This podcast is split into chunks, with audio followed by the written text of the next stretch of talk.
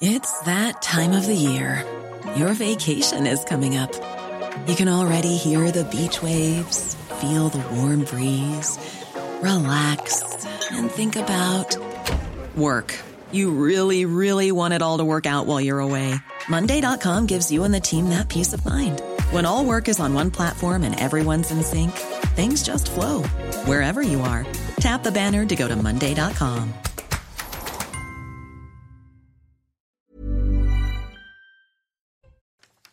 Bonjour à tous, ravi de vous accueillir dans la matinale week-end. On est ensemble jusqu'à 10h pour de l'info, de l'analyse, des débats. Mais tout d'abord, l'éphéméride de votre dimanche 21 mai, c'est avec Alexandra Martinez.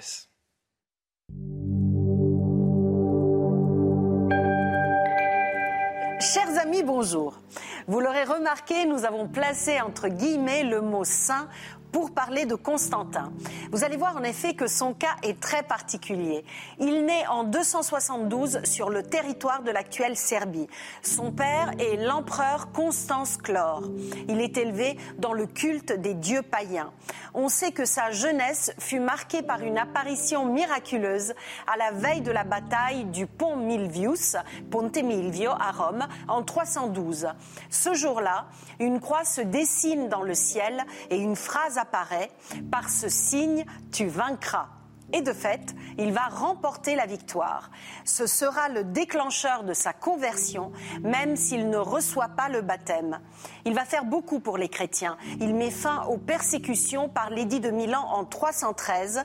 Il va faire construire des basiliques, dont Saint-Pierre au Vatican et Saint-Jean du Latran.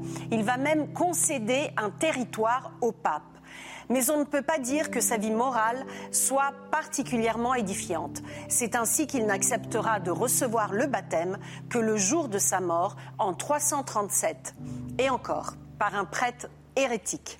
Vous comprenez donc l'usage des guillemets. Et voici le dicton du jour que l'on doit à Saint Thiébaut, que l'on fête aussi aujourd'hui. Quand la vigne est en fleur à la Saint Thiébaut, il n'y a ni bien ni mot. C'est tout pour aujourd'hui. À demain, chers amis. Ciao. Un plateau du tonnerre ce matin pour décrypter toute l'actualité. J'ai nommé Arthur de Vatrigan, directeur de la rédaction de l'Incorrect. Bonjour. Bonjour Arthur. Face à vous, Arnaud Benedetti, rédacteur en chef de la revue politique et parlementaire. Bonjour à vous. Bonjour à vous. Et à vos côtés, Harold Iman pour décrypter toute l'actualité internationale ce matin. Mais avant de commencer à débattre de cette actualité, la météo de votre dimanche 21 mai, c'est avec Karine Durand et la chaleur qui fait son retour au nord. Problème de pare-brise Pas de stress. Partez tranquille avec la météo et Point S-Glace. Réparation et remplacement de pare-brise. Des conditions particulièrement agréables se mettent en place sur euh, la moitié nord avec un plein soleil dès le début de journée. On a juste parfois quelques brumes, quelques nuages bas euh, sur les côtes normandes, mais rien de grave. Par contre, au sud, c'est une autre ambiance avec des précipitations tout au long de la journée. Les plus fortes pluies se produisent d'ailleurs actuellement jusqu'à 10 heures du matin environ sur les Pyrénées orientales, le Roussillon, la côte méditerranéenne, sur les zones qui en ont vraiment besoin. Une ambiance euh, très instable. Au cours de l'après-midi, on retrouve encore ces belles conditions euh, sur le nord. Par contre, on a un petit peu plus de nuages quand même qui arrivent progressivement sur la région Grand Est. Et d'ailleurs, les averses orageuses vont pouvoir remonter localement jusque sur le Grand Est. Partout ailleurs, de fréquents orages. Attention, il y a un risque de grêle qui est très présent euh, sur le sud-est, mais aussi sur les régions euh, centrales. Des orages qui peuvent être localement violents toujours un petit peu de vent de nord sur les côtes de la Manche. Les températures sont de saison euh, ce matin, avec 13 à Paris notamment, 9 à Brest, un maximum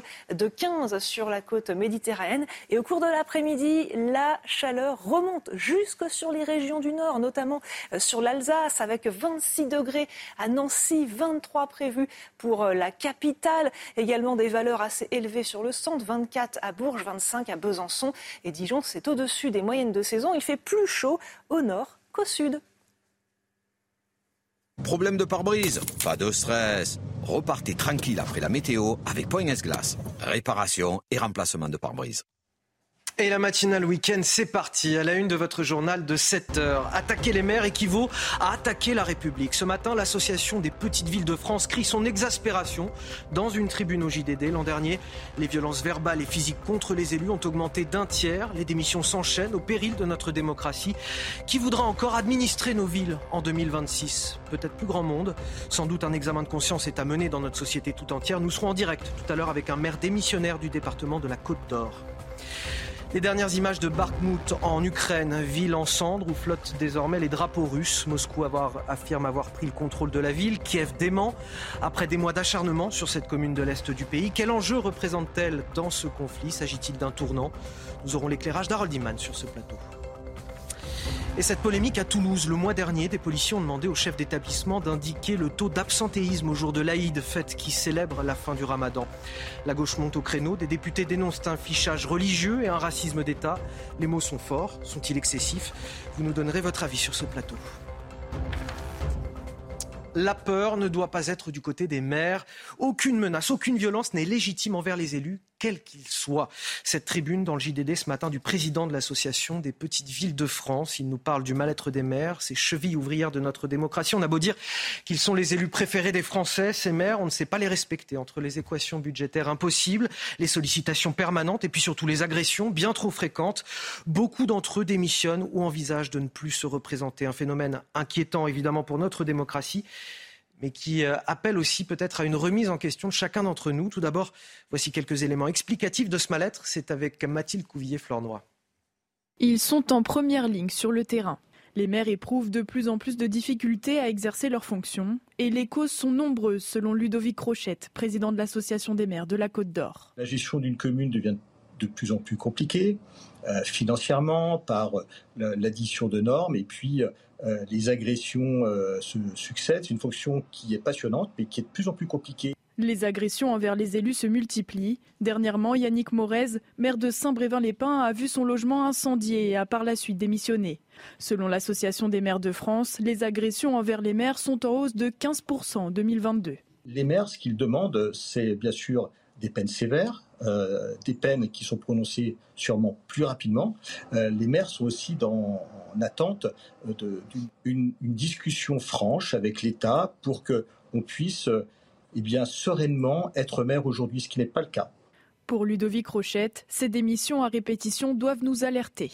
Là, en 2026, la situation peut être beaucoup plus compliquée. Et si euh, il n'y a pas cette appétence à devenir maire en France, c'est notre édifice qui est quand même aujourd'hui remis en cause. Selon les chiffres du ministère de l'Intérieur, depuis 2020, 1293 maires ont raccroché leur écharpe à mi-mandat. Et donc on se, rend compte euh, voilà, finalement que ces élus de proximité euh, sont les maires qui œuvrent au quotidien pour l'intérêt de tous. Et finalement, c'est euh, aujourd'hui, ces maires, en particulier dans les petites villes, sont en première ligne pour, pour les difficultés rencontrées au quotidien. Bah, vous savez, l'expression consacrée, ce sont les seuls élus qui sont à portée de baffe. Donc euh, malheureusement, c'est qu'aujourd'hui, il y en a qui s'en prennent vraiment des baffes. Euh, et c'est un symptôme assez important de, la, notre crise démocratique parce que les élus locaux sont quand même les racines de notre démocratie. Et si euh, ces racines commencent à se couper et à devenir de plus en plus fragiles, on va connaître des sérieusement glissements de terrain qui vont avoir des répercussions sur les autres strates de notre système euh, démocratique. Euh, et d'autant plus que l'élu jusqu'à présent, c'était le l'élu local, le maire était le, l'élu le, préféré des Français, si je puis dire. 50% des, Français accordaient une grande confiance à leurs élus locaux, tout simplement parce que la proximité faisait qu'ils étaient en relation directe avec font qu'ils sont en relation directe avec lui, euh, savent pourquoi ils votent et peuvent demander plus facilement des comptes. Et dans cette crise démocratique, on, on sent de plus en plus une sécession des élites. Si au niveau local, ça commence à euh, se fissurer aussi, la crise risque pas de se terminer d'ici là. La proximité euh, a, semble-t-il, longtemps protégé les, élus, euh, les maires, notamment des, violences. Aujourd'hui, ça semble plus être le cas. L'écharpe tricolore, c'est ce qui est dit dans cette tribune, suscite finalement autant de, de rejet que de respect. Oui, enfin, c'est un phénomène plus général. C'est-à-dire qu'il y, a, une montée en puissance de la violence qui, euh, d'ailleurs, expose finalement tous les Français, d'une certaine manière, euh, à des actes qui, aujourd'hui, sont des actes de violence, d'incivilité, etc., etc. Et les maires, évidemment, sont exposés aussi euh, de leur côté à cette situation. Alors en effet, ça pose problème parce que le maire, il est à la fois le représentant de ses administrés, il travaille pour ses administrés, il est aussi le représentant de l'État. Il faut le signaler, il a une double casquette, c'est important. Ensuite, euh, la réalité, c'est que moi, je ne suis pas convaincu sur le fait qu'on n'ait plus de candidats aux élections municipales euh, en 2026. On disait ça d'ailleurs il y a en 2003 ans, en 2019 ou en 2010, au moment, de la, au moment des, dernières élections municipales, on pensait qu'il y aurait une crise des vocations. Et finalement, euh, il n'y a pas eu de crise des vocations. Il y a eu autant d'élus, autant de, autant de candidats euh, que lors des élections euh, précédentes. Le vrai sujet pour les maires, et notamment les maires des petites communes, et ça, par contre, ça peut être un facteur de découragement qui se surajoute à celui de la violence, c'est que beaucoup de ces maires n'ont plus strictement, strictement plus aucun pouvoir parce qu'ils sont intégrés dans des intercommunalités qui euh, disposent des vrais pouvoirs, des vraies prérogatives. Et là, il y a une vraie réflexion à avoir et j'aimerais, aussi entendre les élus là-dessus aujourd'hui sur la façon dont on élit et dont on contrôle les intercommunalités. Parce que les intercommunalités prennent des décisions qui sont des décisions de proximité, des décisions pratiques, des décisions de développement économique, des décisions d'aménagement du, territoire qui sont extrêmement importantes, qui euh, nécessitent des fonds publics, qui nécessitent des orientations sur la distance. Et là aussi, je crois qu'il va falloir non seulement, bien évidemment, réfléchir au fait que l'on doit protéger les élus, ça me paraît une nécessité absolue et qu'il faut condamner les violences, mais il faut avoir parallèlement aussi, et moi j'aimerais bien aussi entendre les élus là-dessus, les élus locaux, la façon dont on peut améliorer la démocratie locale parce que c'est une nécessité. Aujourd'hui, on est en train de, créer des structures intercommunales qui sont des structures nouvelles, euh, enfin qui sont créées déjà depuis un certain temps d'ailleurs, mais qui disposent de prérogatives et de pouvoirs et qui souvent manque un peu de, démocratie et de transparence. Il y a aussi un autre point qui est évoqué dans cette tribune euh, de, l'association des, petites villes de France. Euh, il faut mobiliser les parquets, s'assurer que des enquêtes systématiques approfondies soient menées. Quand des maires sont agressés et que les plaintes sont déposées, il n'y a pas suffisamment euh, de célérité et d'ampleur dans, l'action publique. Bah, il n'y a pas de sévérité sur tout le monde en fait. Je ne vois pas pourquoi les maires seraient plus privilégiés que vous, que nous, que sont le citoyen et son administré. Euh, j'espère que le parquet met autant de bonne volonté, euh, autant de professionnalisme, que ce soit pour le maire que pour un administré. Euh, le symbole de l'écharpe tricolore est important en effet. Euh, mais euh, c'est euh, l'administré, le, le, français lambda mérite autant de justice que, que le maire. Mais je, ce que, je veux revenir sur ce que disait Arnaud, ce qui est très juste en effet, c'est qu'il a ce, sentiment de dépossession du maire qui en effet n'a plus de pouvoir à cause des strates des, communautés de communes, des intercommunalités. Et ce sentiment aussi fait que l'administré, lui, a ce sentiment de dépossession de pouvoir parce que la seule personne à qui il rendait compte, donc c'est son maire qui a porté de baffe. Mais le maire, lui, n'a pas le pouvoir. Or, qui, rend, qui doit rendre des comptes C'est ceux qui décident. Et dans ce millefeuille-là, on ne sait pas. Il y a notre structure, notre organisation démocratique qui doit être revue bah, On ne sait pas qui c'est, encore une fois. Et on parle toujours de référendum. S'il y a un bien référendum qui peut être utile, c'est au niveau local. Parce que si compte dans le référendum, c'est plus que la proximité que le vote. On sait pourquoi on, sait pourquoi on vote, ça se passe à côté de chez soi, et c'est facile à mettre en place. Bon, euh, commençons par là. Déjà, on va essayer de vouloir du référendum partout à l'échelle nationale. Si on n'arrive pas à le faire marcher à l'échelle d'une commune, je vous raconte pas à l'échelle du territoire. À la une, l'actualité internationale également. Moscou revendique depuis hier soir la prise de Bakhmut, épicentre des combats à l'est de l'Ukraine, théâtre de la bataille la plus longue, la plus sanglante depuis le début de la guerre. Vladimir Poutine a également félicité la milice Wagner, l'armée russe aussi.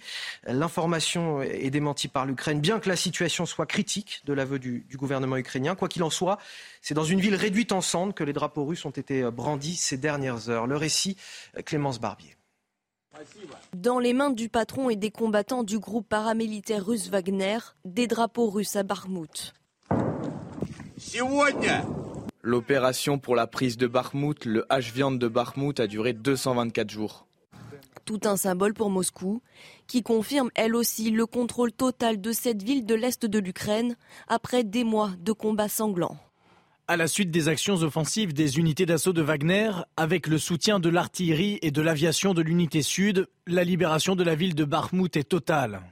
Dans un communiqué, Vladimir Poutine a également félicité son armée et Wagner. De son côté, Kiev dément et assure contrôler une partie des installations industrielles et quelques immeubles d'habitation.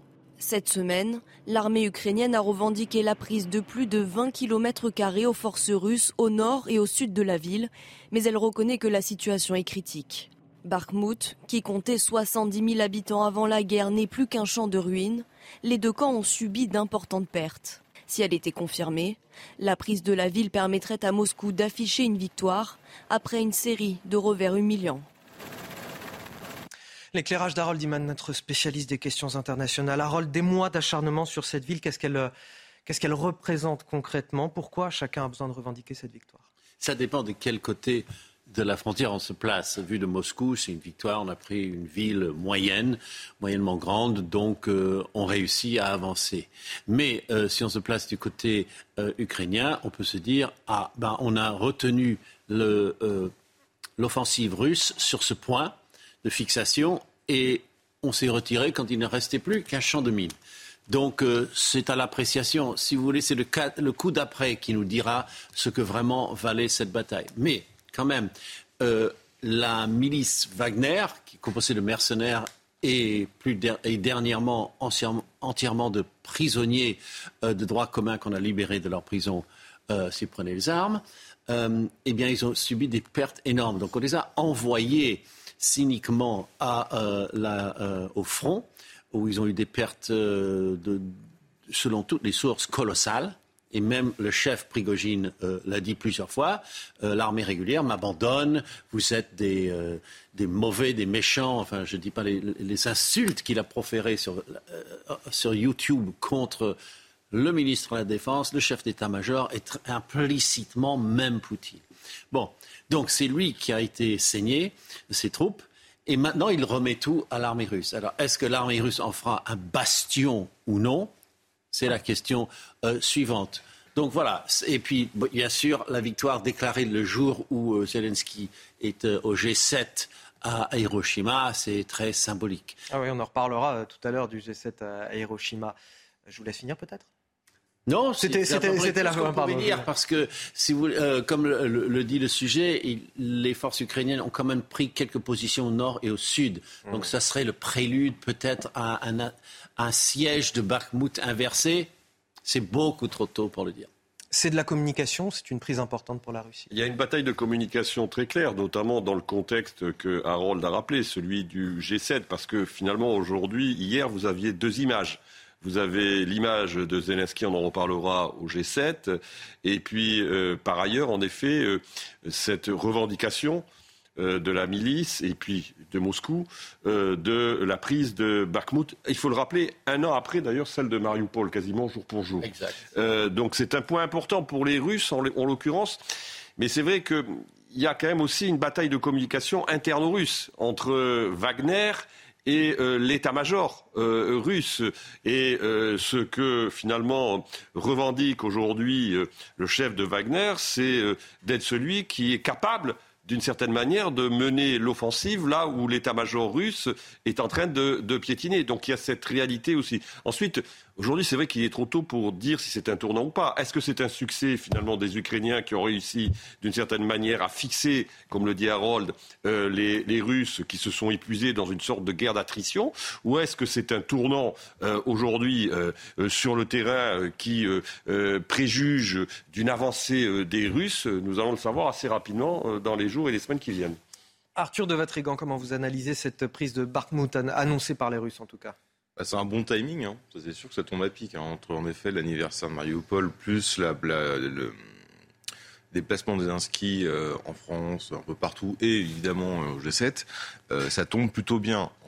ensuite, ça nous permet de nous rappeler qu'il y a une guerre aussi en Ukraine, parce que parfois on a tendance à l'oublier, parce que l'actualité fait que tout d'un coup on, on passe à autre chose, et il faut des symboles comme ça pour que l'actualité nous revienne en tout cas tout cas nous Français, je parle en, politique intérieure. Donc c'est la confirmation aussi que cette guerre euh, de copropriété, comme disait quelqu'un ironiquement, euh, euh, n'est pas près de s'arrêter, va continuer parce que si j'ai bien compris, c'est une, prise symbolique, mais stratégiquement, pour l'instant, c'est pas trop, ça, ne présage ni de la défaite de la Russie ni de leur victoire. Donc ça veut dire que cette guerre n'est pas prête de s'arrêter. Donc on est encore dans un enlisement et on sait les conséquences qu'on a, en tout cas d'un point de vue économique et d'un point de vue géopolitique pour la France. Et Macron va encore avoir pas mal de travail d'un point de vue de la communication. Allez, on revient en France avec euh, cette polémique à, Toulouse. On apprend que le mois dernier, des policiers ont demandé aux chefs d'établissement scolaire de leur indiquer le nombre d'élèves absents à l'occasion de la fin du ramadan, le jour de l'Aïd. Une demande qui a été faite par mail, sans l'aval du rectorat, qui a d'ailleurs demandé de ne pas y répondre. Certains s'indignent et parlent de fichage religieux. Toutes les explications avec Marine Sabourin. Quel a été le taux d'absentéisme le jour de la fête de l'Aïd le 21 avril dernier? Une question envoyée par mail à plusieurs chefs d'établissement de Haute-Garonne. À la demande des services de renseignement, nous vous sollicitons pour connaître le pourcentage d'absentéisme lors de la fête de l'Aïd. Un message signé par plusieurs correspondants police, sécurité, école, des policiers référents de l'éducation nationale qui agiraient à la demande des services de renseignement territoriaux.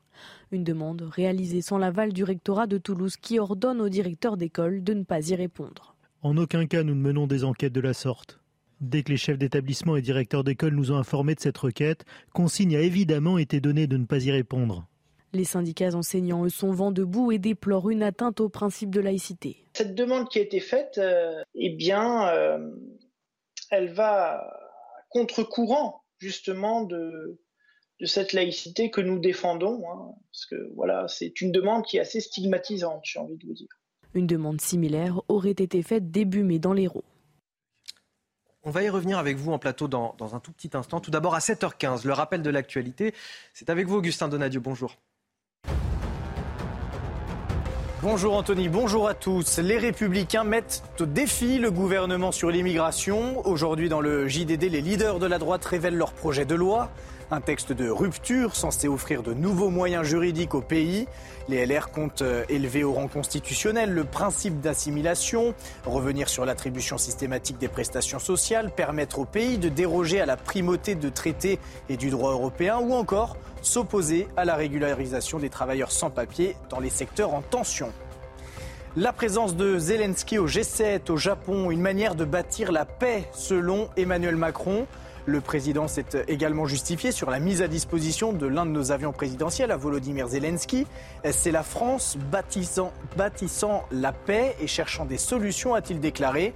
Grâce à ce prêt, le président ukrainien a pu, je cite, obtenir un soutien très clair de la part de l'Arabie saoudite et de plusieurs puissances de la région, selon le président.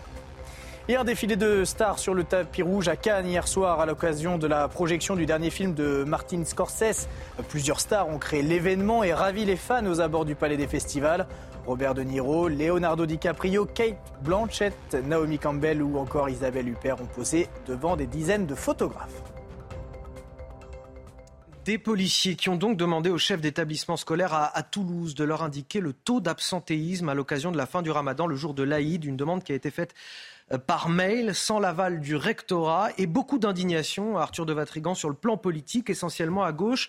Euh, je vous montre quelques tweets, notamment du euh, député Paul Vanier, député LFI du Val d'Oise. Il s'agit d'une tentative de fichage des élèves musulmans d'un département, c'est gravissime. Réaction également d'Aurélien Taché, député écologiste. J'aimerais comprendre la finalité de ce fichage des enfants musulmans. Le racisme d'État existe vraiment. Alors ma question, c'est est-ce qu'on peut parler de racisme d'État et de fichage religieux quand c'est un taux d'absentéisme euh, qui a été demandé. C'est absolument euh, anonyme. Et le vrai débat, est-ce qu'il n'est pas plutôt de savoir pourquoi cette demande, elle a été faite, dans quel objectif, qu'est-ce que ça apporte véritablement?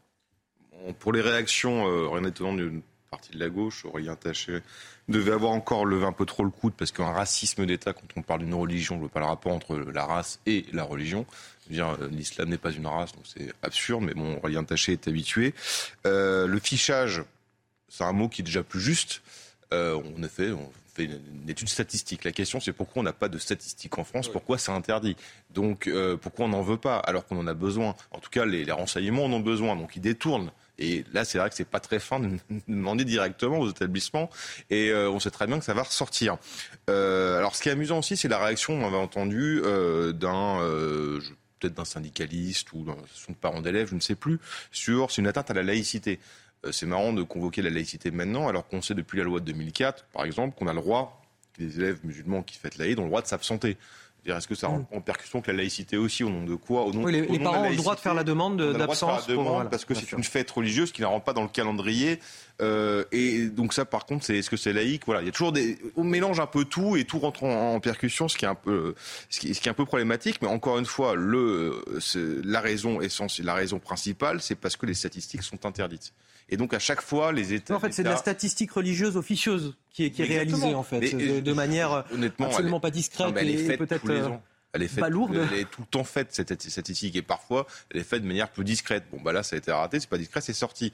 Euh, mais les statistiques, je veux dire, les renseignements, on a besoin. La France, on a, toujours besoin d'avoir des informations. Parce que comment voulez-vous bâtir une politique? Comment voulez-vous réfléchir sur du temps long avec pas de données statistiques? C'est compliqué. Donc la question qu'il faut se poser, c'est est-ce qu'il est encore euh, euh, intelligent de ne pas faire de statistiques en France aujourd'hui, avec bien sûr toutes les limites, les contraintes, l'état de droit, tout ce que vous voulez, les droits de l'homme évidemment. Mais euh, c'est une question qu'il faut se poser. Qu'est-ce que vous en pensez, vous, Arnaud Benedetti? Qu'il y ait maladresse, évidemment, dans l'expression de la demande et dans la procédure, je crois que chacun s'accordera à le reconnaître. Après, évidemment, je veux dire, il ne faut pas non plus euh, tomber, j'allais dire, dans l'excès et considérer qu'on est là face à l'expression d'un racisme systémique euh, qui euh, serait l'expression d'une volonté de, stigmatisation d'un certain nombre de populations. Ce n'est pas le cas.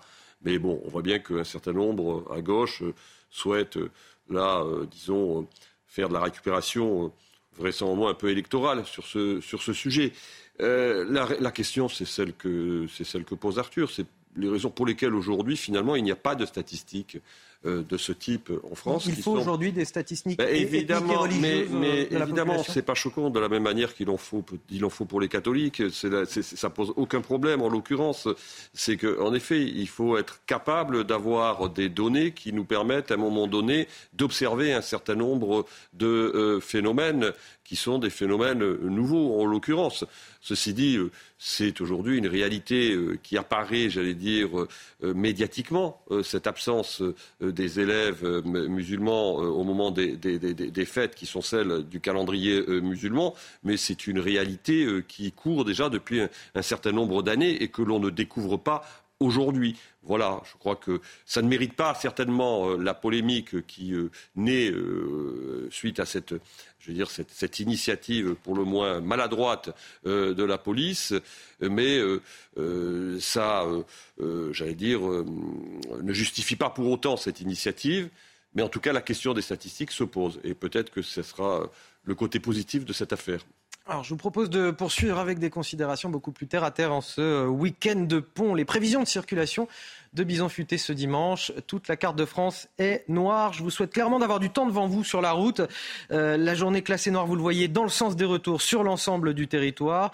Euh, c'est l'occasion aussi de vous rappeler d'être extrêmement prudent, de vous arrêter régulièrement, de ne pas rouler trop vite et puis surtout de ne pas vous amuser à regarder vos smartphones pendant que vous conduisez. Pourquoi je dis ça? Bien parce que 23% aujourd'hui des jeunes de moins de 35 ans des jeunes, des moins de 35 ans plutôt, à vous regarder des, vidéos en conduisant. Résultat d'un sondage inquiétant mené par la Fondation Vinci Autoroute. Regardez ce reportage de Laura Lestrade et Clémence Barbier. Répondre à un SMS ou consulter son GPS sur son smartphone en conduisant, les automobilistes rencontrés l'assument malgré le risque encouru. Que vous, vous êtes des usagers du téléphone au volant? Personnellement, oui. Et souvent, c'est pour regarder le GPS. Et puis, si jamais euh, y a une urgence, bah oui, je réponds au téléphone. Ça m'arrive, euh, mais j'essaye quand même au feu rouge ou quand je suis à l'arrêt. Ouais, ouais, comme tout le monde, sur les SMS, il faut être honnête. Selon le dernier baromètre de la Fondation Vinci Autoroute, l'usage du téléphone au volant est en augmentation, principalement chez les jeunes. On en voit beaucoup, c'est vraiment hyper dangereux. Ça m'inquiète un petit peu aussi parce que nous on se dit qu'on a des enfants dans la voiture. Plus alarmant, 23% des moins de 35 ans avouent même regarder des films ou des vidéos en conduisant. Autre phénomène inquiétant, 19% des hommes de moins de 35 ans conduisent en ayant consommé des drogues et 15% des moins de 35 ans prennent le volant en état d'ébriété. Des conducteurs également plus tendus. 89% des personnes interrogées disent avoir déjà eu peur du comportement agressif des autres conducteurs, un niveau record depuis la création du baromètre. Et cette autre question ce matin, mais qui veut la peau des lapins de Garenne du Jardin des Invalides? Oui, parce que si vous ne le saviez pas, il y a des lapins en plein cœur de Paris. Il existe une colonie de ces adorables bêtes. Ils sont environ 350 à 500, on ne sait pas les dénombrer exactement. Seulement voilà, la préfecture a lancé une consultation publique. Elle envisage de les classer comme nuisibles car ils causeraient des dégâts sur différents sites historiques et culturels du 7e arrondissement, mais également sur des propriétés euh, privées. Les défenseurs de la cause animale sont vent debout. Le reportage est signé Florent Ferraud. Comme chaque année, les lapins de Garenne font leur retour aux abords des Invalides. Beaucoup sont conquis par ces petits rongeurs aux grandes oreilles et sont ravis de voir un peu de nature s'installer dans Paris.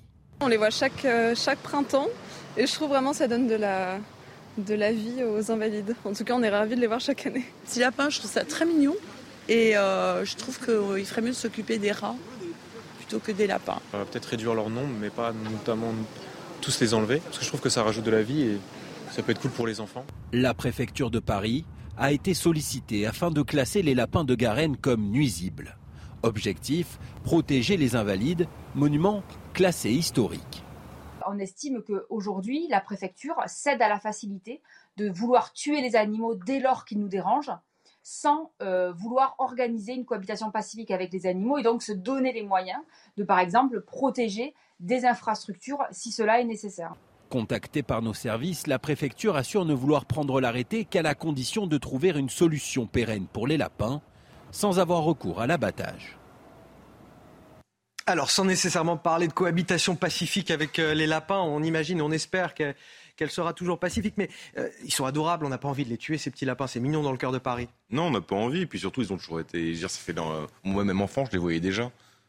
Dire, ça fait une éternité qu'ils sont là, ces lapins. Ah, moi, moi je l'ai découvert avec ce reportage. Ah non, moi, devant les invalides, vous les voyez, vous les voyez plus facilement d'ailleurs euh, l'été parce qu'ils se réfugient à l'ombre, ils sortent un peu leur taillé, vous les voyez à l'ombre, à ce moment-là qu'on les voit, c'est plus sympa que l'hiver. Mais euh, voilà, sans rentrer dans le spécisme, moi, je, dire des, des dégommer des animaux qui me dérangent comme les punaises de lit ou les moustiques ou les rats, ça me dérange pas du tout. Euh, voilà, je vais pas mettre tous les animaux dans la même case. Les lapins, là, j'aimerais qu'on m'explique concrètement en quoi ça, euh, ça détériore Paris, comme si, euh, je veux dire, dans ces cas-là, si on veut éliminer ceux qui détériorent Paris, il y a des élus qui détériorent Paris plus, plus facilement que des lapins, donc ça, ça va être assez amusant. Mais voilà, qu'on m'explique concrètement en quoi c'est un nuisible. Voilà. Arnaud Benedetti, je le vois pas. Arnaud Benedetti, vous êtes comment Vous avez découvert ça ce matin hein Oui, alors je suis d'autant plus surpris que j'ai habité le quartier et que je n'avais pas fait attention qu'il y avait des lapins, mais en l'occurrence, je partage ce qui vient d'être dit, c'est-à-dire qu'il y a vraisemblablement d'autres espèces beaucoup plus nocives aujourd'hui à Paris que quelques malheureux lapins de Garenne qui se promènent devant l'hôtel des Invalides. Messieurs, vous me faites le plaisir de rester avec moi. On va poursuivre euh, ce journal dans quelques minutes, juste après la pause. On reviendra sur ce texte de loi, ces textes de loi sur l'immigration qui seront proposés par euh, les Républicains euh, cette semaine, les Républicains qui veulent court-circuiter le gouvernement sur le sujet. À tout de suite.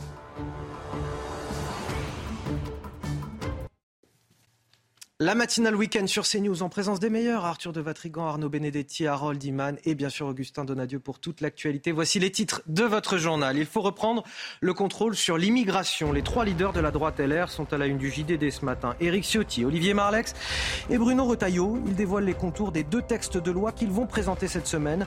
De quoi court-circuiter le gouvernement et ses atermoiements sur la question et avec la volonté bien sûr de replacer les républicains au cœur du jeu politique. Tous les détails justement dans un instant avec vous, Augustin Donadieu. 413 milliards d'euros est suffisant pour notre armée? La loi de programmation militaire est débattue à partir de demain à l'Assemblée nationale avec plusieurs objectifs, celui d'accroître les moyens euh, de nos soldats, mais aussi celui d'attirer de nouvelles recrues. Un enjeu de souveraineté dans un monde multipolaire et dans un contexte géopolitique des plus préoccupants. On en parle dans un instant avec notre consultant défense, le général Bruno Clermont. Et justement, cela fait des semaines que l'on parle d'une contre-offensive de l'Ukraine contre la Russie. Pour l'heure, la contre-offensive est diplomatique. Volodymyr Zelensky est actuellement au sommet du G7 au Japon, amené là-bas par un avion officiel de la République française. Sa présence est une manière de bâtir la paix, assure ce matin Emmanuel Macron. On en parle également dans le journal. Alors, la communication des LR est particulièrement soignée ce dimanche. Hein. Les trois leaders des Républicains s'affichent ensemble dans le JDD. Éric Ciotti, le président du parti, Olivier Marlex, le chef de file des députés, Bruno Retailleau, celui des sénateurs.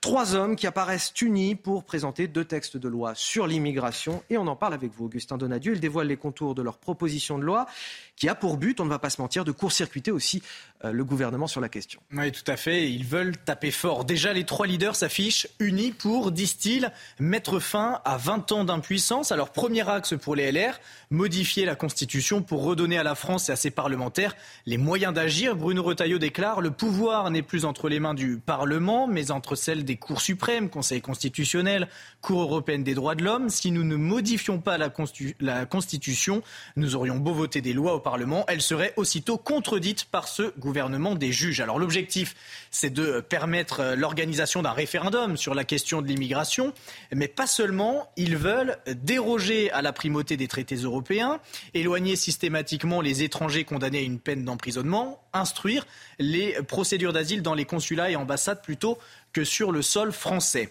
Pour Eric Ciotti, le message doit être plus clair et sans ambiguïté. La France n'est pas un Eldorado. Ceux qui sont arrivés illégalement doivent savoir qu'ils ne seront pas bien accueillis et qu'ils n'auront aucun droit. Autrement dit, pas de prestations sociales systématiques.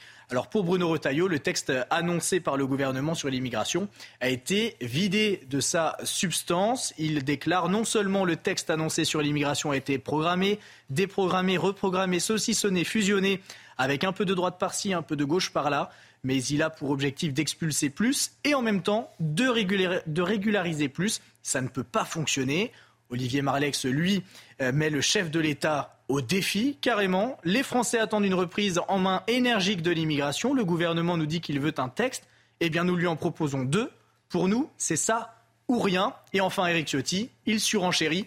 Je dis au gouvernement et au président de la République, chiche, si vous voulez sincèrement changer de politique migratoire, euh, saisissez cette opportunité. Toute autre décision serait de la procrastination et le choix de l'impuissance. Merci Augustin Donadieu. Arnaud Benedetti, comment va réagir à ça le gouvernement? Il est obligé.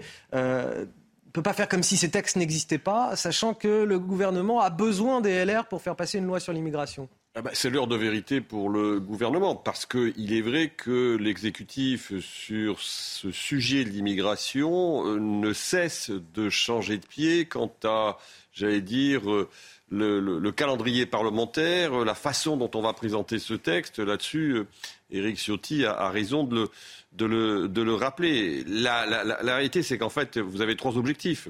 Premier objectif, en effet, c'est euh, d'une certaine manière de prendre de vitesse le gouvernement en faisant des propositions qui sont des propositions fortes et en montrant que euh, LR euh, aujourd'hui euh, a pris à bras le corps, a pris à bras le corps un sujet qui est un sujet extrêmement important dans les attentes des Français en, matière de, politique, de politique publique. Deuxième, deuxième, deuxième élément, c'est aussi malgré tout de, j'allais dire, d'essayer de, couper la route aux oppositions.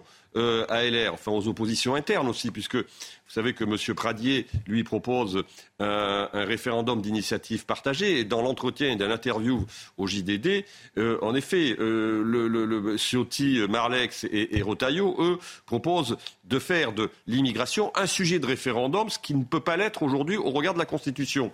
Donc et le troisième élément, c'est aussi de se positionner sur le sujet phare qui est quand même celui du Rassemblement national. C'est-à-dire, là aussi, de faire des propositions qui sont fortes. On, voit bien que parmi les propositions, il y en a une quand même qui n'est pas négligeable, c'est celle euh, de, faire en sorte que l'on rétablisse de fait le délit de clandestinité euh, qui euh, n'est plus, plus, plus appliqué.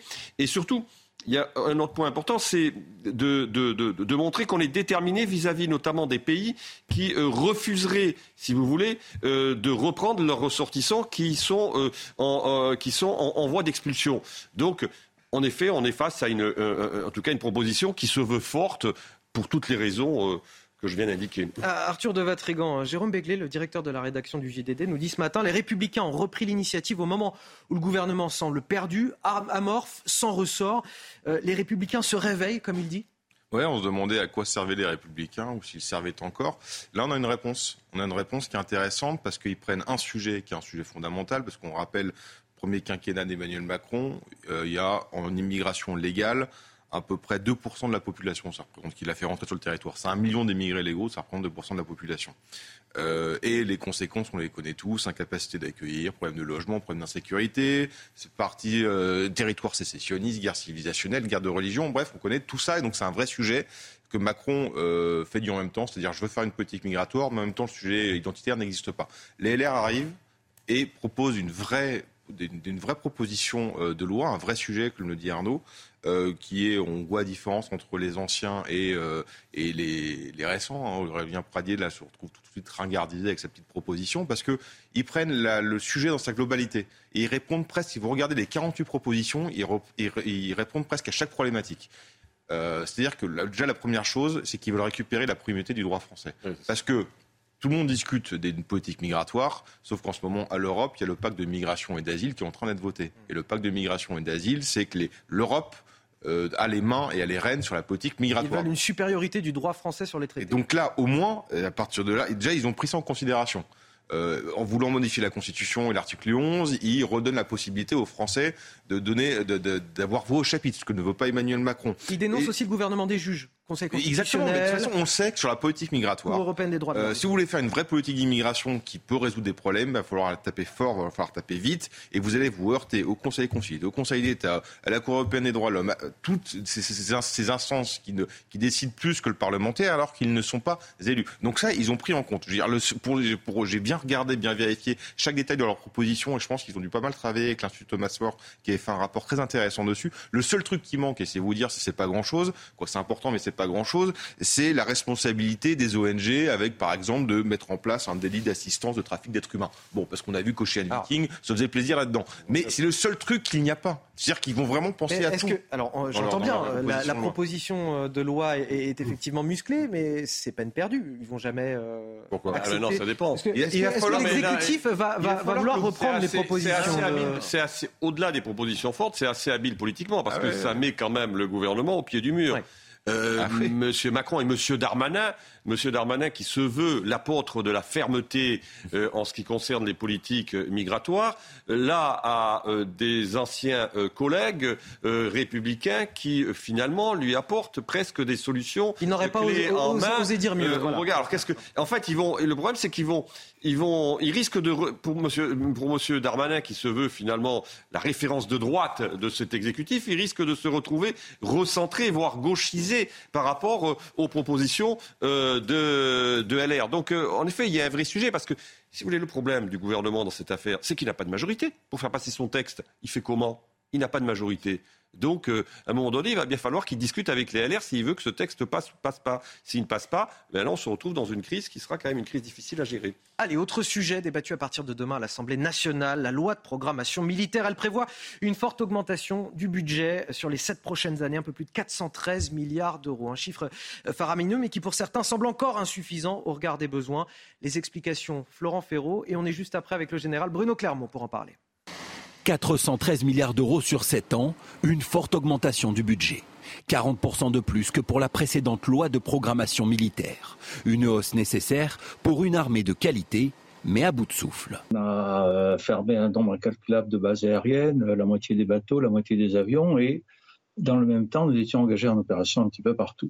Donc, elle est, c'est une, euh, je vais prendre une comparaison rugbystique ou football- footballistique, elle est super entraînée, elle est en Ligue des Champions, mais elle n'a aucun remplaçant, et s'il y a un seul pépin, eh bien, elle, elle- elle retourne au vestiaire, elle ne peut plus combattre. L'armée de terre recevra 2300 nouveaux blindés d'ici 2030, soit 30% de moins que prévu auparavant. L'armée de l'air recevra quant à elle 137 rafales, soit 48 de moins que prévu initialement. Mais c'est surtout du côté des soldats réservistes que le bas blesse.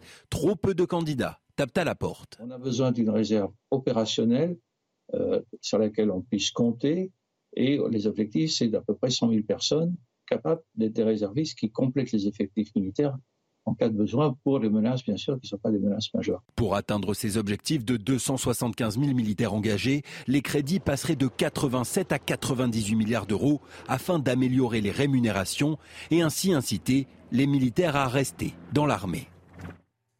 Et nous sommes donc en direct avec le général Bruno Clermont, notre consultant sur les questions de défense. Bonjour général, merci d'être avec nous euh, ce matin.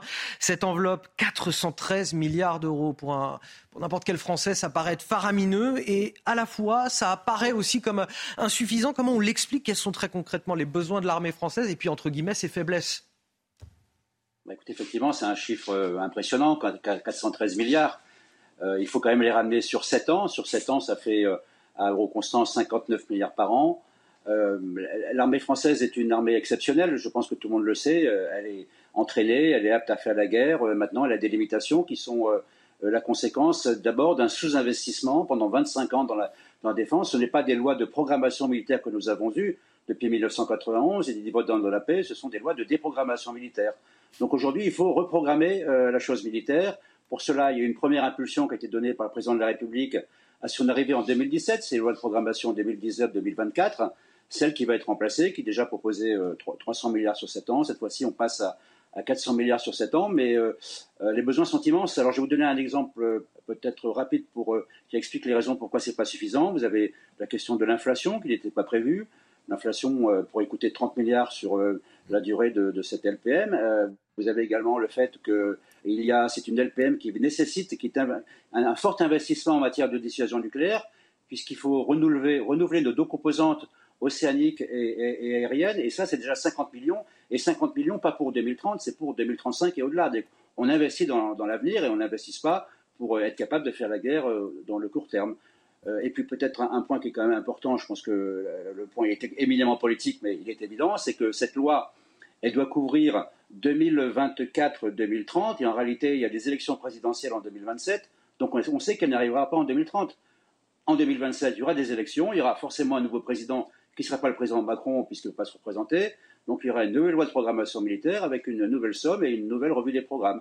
Donc on est, c'est pas négligeable du tout, euh, mais euh, on est très loin du compte pour obtenir une armée. Je pense que l'amiral Coldefi euh, l'a bien expliqué on n'a pas de remplaçant sur le bord de touche et on aura une armée d'une taille très réduite capable de faire la guerre, mais pas avec beaucoup de capacité. Général Bruno Clermont, une autre question qui est évoquée dans ce reportage, c'est celle de la, de la fidélisation des, troupes. Ce n'est pas la première fois qu'on en parle sur ce plateau. D'ailleurs, dans l'armée de terre, on, a pas mal de, démissions ou alors des jeunes qui ne veulent plus renouveler leur contrat.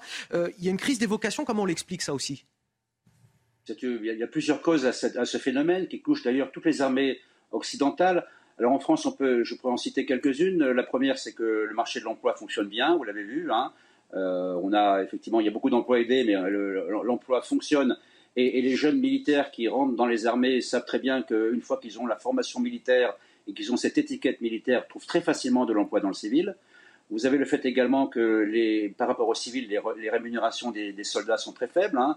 Un militaire du rang engagé, ça touche euh, le, SMIC. Un sous-officier engagé euh, avec deux ans de formation, c'est aussi le SMIC, donc des salaires très faibles, des salaires qui sont compensés par les opérations extérieures, à l'occasion desquelles euh, les, soldes sont augmentés, mais vous savez que les opérations extérieures se, diminuent de manière drastique. Et puis vous avez un, troisième phénomène qui est une, génération qui est, qui, est, moins intéressée par, par l'engagement, et c'est vrai dans tous les domaines. Hein.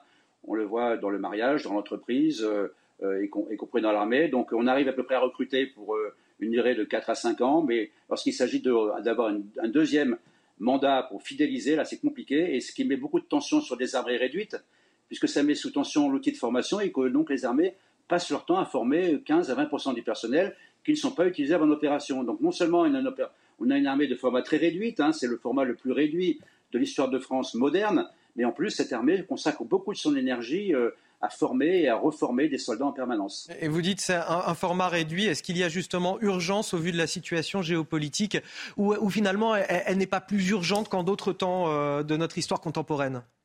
Ah non, elle est complètement plus urgente. Hein. Il suffit de, regarder, euh, enfin, d'écouter euh, les chaînes d'information et d'ouvrir le journal pour se rendre compte que le, monde est devenu un baril de poudre et que 200 barils, barils de foot, c'est malheureux faible.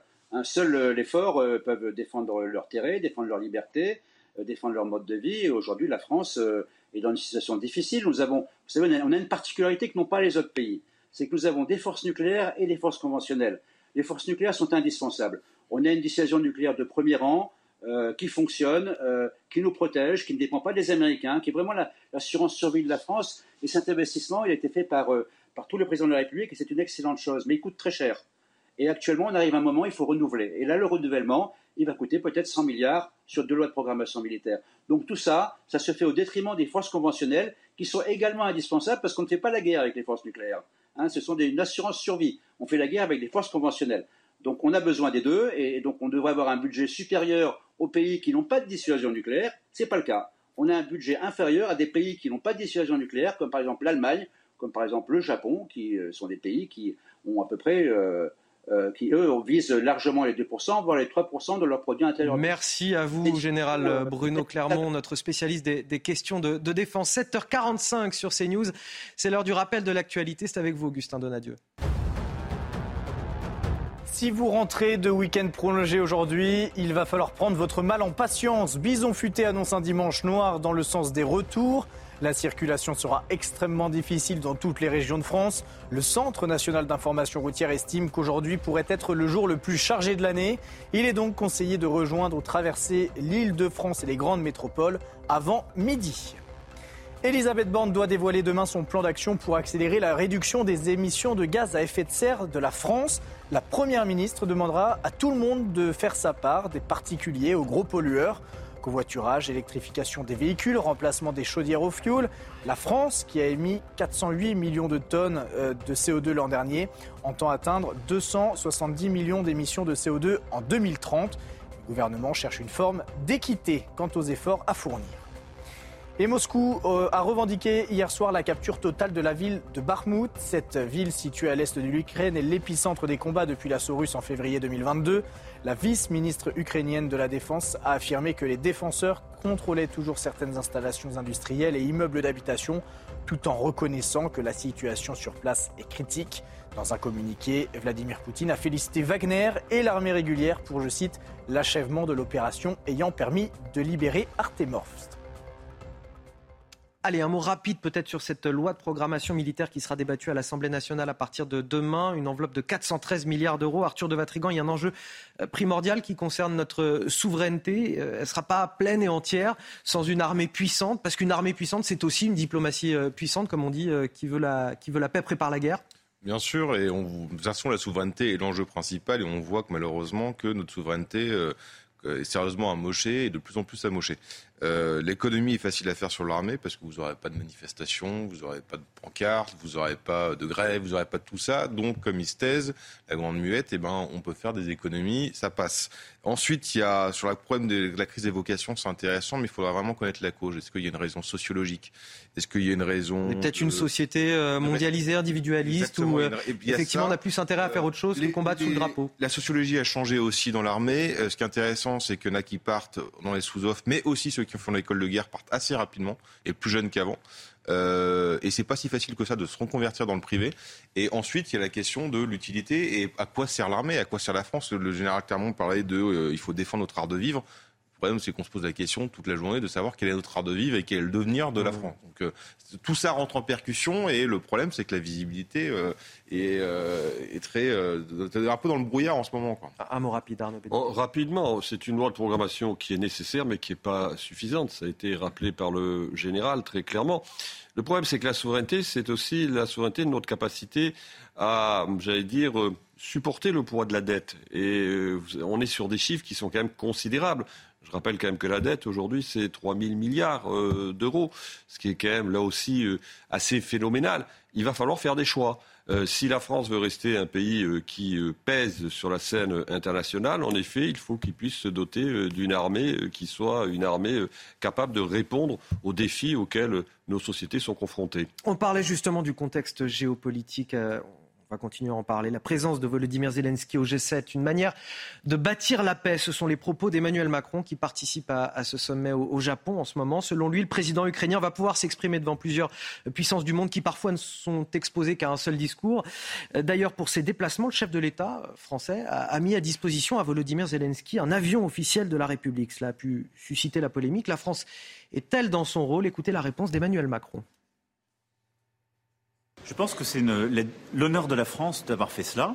Et je pense que c'est tout à fait cohérent avec notre politique de, soutien dès le premier jour. Et, c'est aussi la France bâtissant la paix, cherchant des solutions.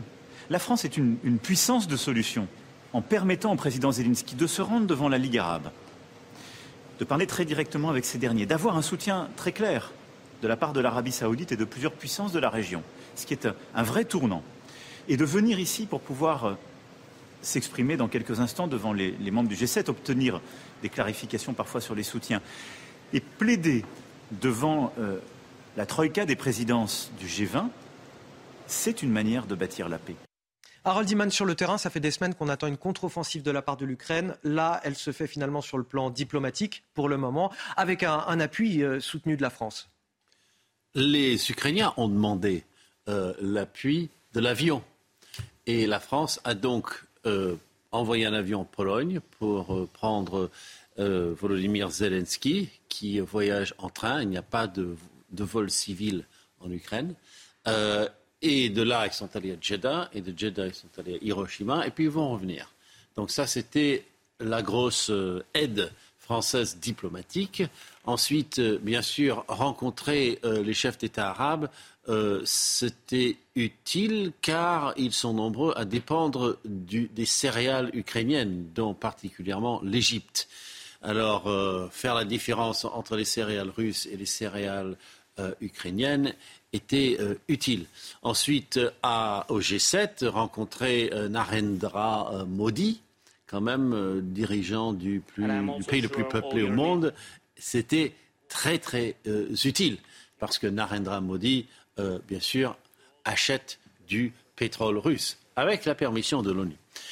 donc tout ça, c'était utile et ça a aussi conduit au F-16 n'est-ce pas? C'est-à-dire que c'est là qu'on a annoncé que les F-16, les avions de combat standards américains qui sont en train d'être remplacés par des F-35, mais qui sont encore bons, euh, vont euh, pouvoir être vendus. Mais pas par les États-Unis, mais par les pays qui ont acheté des F-16, qui voudraient les leur donner. Le Portugal, le Danemark, l'Ukraine, euh, euh, le Royaume-Uni, Pays-Bas euh, sont déjà sur les rangs pour en donner, mais il faut former les gens. Et puis, il y a une condition émise par Washington, nous venons de l'apprendre, c'est que jamais ces F-16 ne devront franchir la frontière aérienne entre l'Ukraine et la Russie. Ils ne pourront pas aller bombarder en Russie.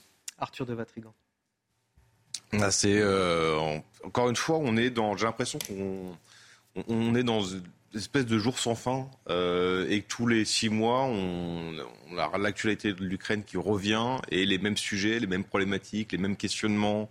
Euh, la limite, quelle limite de la, du soutien de la France, à quel moment on est co-belligérant, à quel moment on l'est pas, euh, quel est le rôle euh, joué par Zelensky, quel est le rôle joué par Poutine, et nous, la France, tête-donc, qu'est-ce qu'on fait et On est dans notre rôle là, à l'heure actuelle On est dans notre rôle, mais notre rôle est quand même assez limité finalement. On parlait de souveraineté tout à l'heure, euh, du, du, pouvoir diplomatique de la France.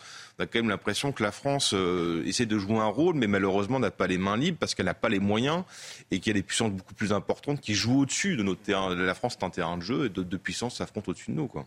Le mot de la fin, bon, Écoutez, c'est un moyen aussi pour Emmanuel Macron de montrer que il soutient très fortement Zelensky, alors que d'aucuns parfois ont douté, compte tenu de sa position qui était considérée comme une position intermédiaire euh, avec euh, notamment la, Russie. Donc euh, il y a évidemment une charge extrêmement symbolique qui a un effet politique. Ensuite, le G7, ce n'est pas le monde entier clairement, aujourd'hui. C'est ça aussi dont il faut prendre conscience. Nous avons une vision très occidentalo-centrée aujourd'hui qui euh, nous empêche de voir qu'il bah, y a d'autres pays qui euh, ne partagent pas forcément les positions qui sont celles des Occidentaux, même si évidemment le G7 s'apaise. Allez, on finit avec les sports. C'était votre programme avec Groupe Verlaine. Isolation par l'extérieur avec aide de l'État. Groupe Verlaine, connectons nos énergies. Le choc de ce samedi soir et pour Lille face à l'OM, il y avait de gros enjeux au coup d'envoi de ce match. L'OM sans Payet ni Tavares espérait s'emparer provisoirement de la deuxième place. Le LOSC distançait ses rivaux dans la course à l'Europe et ce sont donc les Lillois qui ont rempli leur objectif. L'ouverture du score marseillaise, Jonathan Kloss, ça tient jusqu'à la faute de Paul Lopez sur Baléba. Jonathan David inscrit sur pénalty son 22e but de la saison en Ligue 1. L'OM pensait reprendre les devants, mais le but d'Alexis Sanchez est invalidé par la VAR. Et c'est euh, finalement Jonathan Bamba qui offre la victoire à son équipe de buts 1. Coup d'arrêt pour l'OM qui concède sa deuxième défaite consécutive en déplacement. Votre programme avec Groupe Verlaine. Installation photovoltaïque garantie 25 ans. Groupe Verlaine, connectons nos énergies. Vous restez avec euh, moi sur CNews. La matinale week-end se poursuit jusqu'à 10h. Le temps pour moi de remercier euh, mes deux premiers invités ce matin, Arthur de Vatrigan et Arnaud Benedetti. Je vous souhaite un très bon dimanche à tous les deux. Harold Iman, vous restez avec moi puisque dans quelques minutes, on va à nouveau évoquer la situation en Ukraine avec euh, Moscou qui revendique depuis hier soir la prise de Bakhmut. On en parle dans un instant à 8h. Ce sera suivi de Face à Bigot sur CNews et sur Europe 1. L'analyse de l'actualité pendant 45 minutes avec Guillaume Bigot, politologue. Problème de pare-brise Pas de stress. Partez tranquille avec la météo et Point S-Glace. Réparation et remplacement de pare-brise. Des conditions bien agréables et très lumineuses se mettent en place sur la moitié nord ce matin. Plein soleil sur ces régions, à l'exception euh, des côtes normandes où on peut voir quelques nuages qui devraient assez rapidement euh, se dissiper pour laisser aussi place à une belle journée. Par contre, au sud, c'est vraiment une autre ambiance. Hein. Nuageux, pluvieux, orageux tout au long de la journée. Mais c'est une bonne nouvelle pour les Pyrénées-Orientales, pour les Bouches-du-Rhône, avec de fréquentes pluies orageuses qui vont faire du bien à ces sols complètement euh, desséchés. Au cours de l'après-midi, les, conditions s'ennuagent un petit peu sur la moitié nord, mais ça reste calme et sec à l'exception quand même de la région Grand Est, où là aussi les averses orageuses commencent à remonter. Attention sur toute la moitié sud, les régions centrales, les Pyrénées, les Alpes, la Méditerranée, avec de fréquentes averses orageuses et un gros risque de grêle au cours de l'après-midi. Les températures sont de saison ce matin, 13 degrés à Paris euh, par exemple, 9 à Rodez et 15 sur le pourtour méditerranéen. Au cours de l'après-midi, la chaleur remonte jusque sur les régions du nord et en particulier euh, sur l'Alsace avec jusqu'à 26 degrés pour Nancy, 25 à Besançon et Dijon, 24 à Bourges, 20 également à Bordeaux. Vous remarquez qu'il fait beaucoup plus chaud au nord qu'au sud aujourd'hui. Problème de pare-brise Pas de stress. Repartez tranquille après la météo avec Point S-Glace. Réparation et remplacement de pare-brise. De l'info, de l'analyse des débats, vous êtes bien dans votre matinale week-end. Je suis ravi de vous accueillir. On est ensemble jusqu'à 10h. Bon réveil à tous. À la une de votre émission, il faut reprendre le contrôle sur l'immigration. Les trois leaders de la droite LR sont à la une du JDD ce matin. Éric Ciotti, Olivier Marlex et Bruno Retailleau. Ils dévoilent les contours des deux textes de loi qu'ils vont présenter cette semaine. De quoi court-circuiter le gouvernement et ses atermoiements sur la question. Et avec bien sûr la volonté euh, de replacer les républicains au cœur du jeu politique. Tous les détails dans un instant avec Augustin Donadieu. À la une également, attaquer les maires équivaut à attaquer la République. Ce matin, l'association des petites villes de France crie son exaspération dans une tribune au JDD. L'an dernier, les violences verbales et physiques contre les élus ont augmenté d'un tiers. Les démissions s'enchaînent au péril, peut-être, de notre démocratie. Qui voudra encore administrer nos villes en 2026 Peut-être plus grand monde. Sans doute un, examen de conscience est à mener dans notre société tout entière. Et puis cette polémique à, Toulouse, le mois dernier, des policiers ont demandé au chef d'établissement d'indiquer le taux d'absentéisme au jour de l'Aïd fête qui célèbre la fin du ramadan. La gauche monte au créneau, des députés dénoncent un fichage religieux, un racisme d'État. Les mots sont forts, sont-ils excessifs? Vous nous donnerez votre avis sur ce plateau. Tout d'abord, dans l'actualité internationale, Moscou qui revendique depuis hier soir la prise de Bakhmut, épicentre des combats à l'est de l'Ukraine, théâtre de la bataille la plus dure, la plus sanglante depuis le début de cette guerre. Vladimir Poutine a, félicité la milice Wagner et l'armée russe. L'information euh, de cette prise de Bakhmut est démentie par l'Ukraine, bien que la situation euh, soit critique hein, de l'aveu du gouvernement. Quoi qu'il en soit, c'est dans cette ville réduite en cendres que les drapeaux russes ont été brandis ces dernières heures. Le récit, Clémence Barbier. Dans les mains du patron et des combattants du groupe paramilitaire russe Wagner, des drapeaux russes à Bakhmut. L'opération pour la prise de Bakhmut, le H-Viande de Bakhmut, a duré 224 jours. Tout un symbole pour Moscou, qui confirme elle aussi le contrôle total de cette ville de l'Est de l'Ukraine après des mois de combats sanglants. À la suite des actions offensives des unités d'assaut de Wagner, avec le soutien de l'artillerie et de l'aviation de l'unité sud, la libération de la ville de Bakhmut est totale.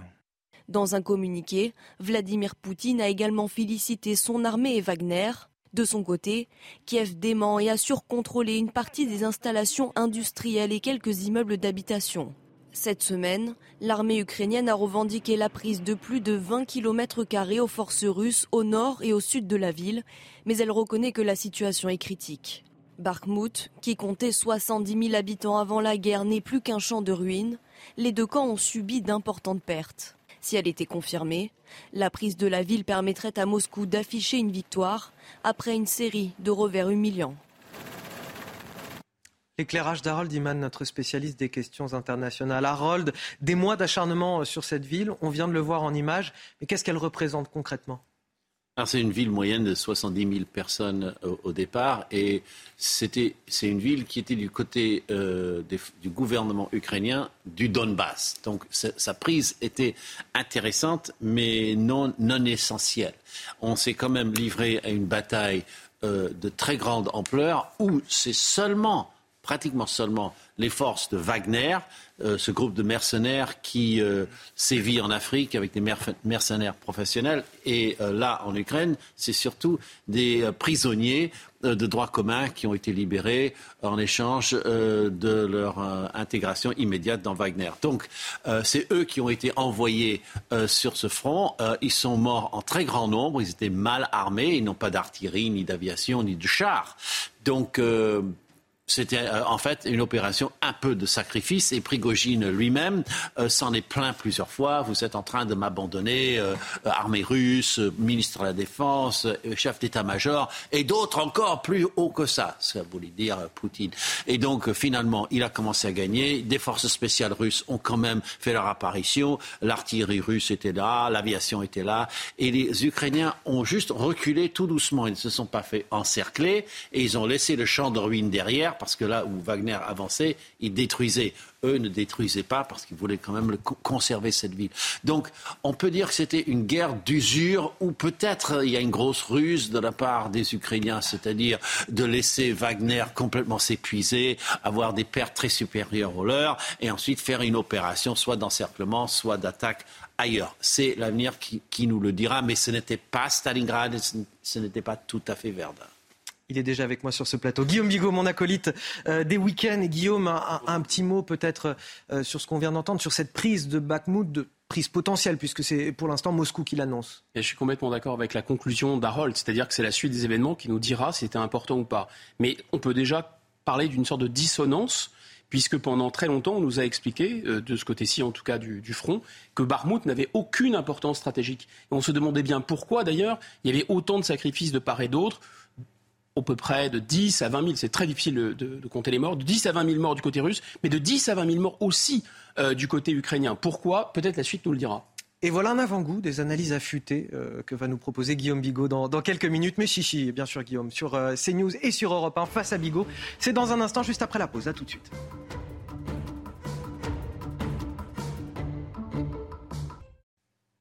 Bonjour et bon réveil à tous. Si vous nous rejoignez sur CNews et sur Europe 1, il est 8h10 tout pile et c'est bien sûr l'heure de face à Bigot avec Guillaume Bigot, politologue. Bonjour, merci de m'accompagner. Bonjour Anthony, bonjour à tous. 45 minutes d'analyse et de décryptage de l'info avec vous ce matin. Et on va commencer avec euh, cette communication des LR particulièrement soignée ce dimanche dans le, JDD. Les trois leaders des Républicains euh, s'affichent donc ensemble en photo dans le journal du dimanche. Éric Ciotti, le président du parti, Olivier Marlex, le chef de file des députés, et Bruno Retailleau, celui des sénateurs. Trois hommes qui apparaissent unis pour présenter deux textes de loi, je vous le donne en mille, sur l'immigration bien sûr. On en parle tout d'abord avec Augustin Donadieu. Il dévoile donc les contours euh, de cette proposition de loi qui a pour but, qui va être présentée cette semaine et qui a pour but, on ne va pas se mentir, de court-circuiter le gouvernement sur cette question.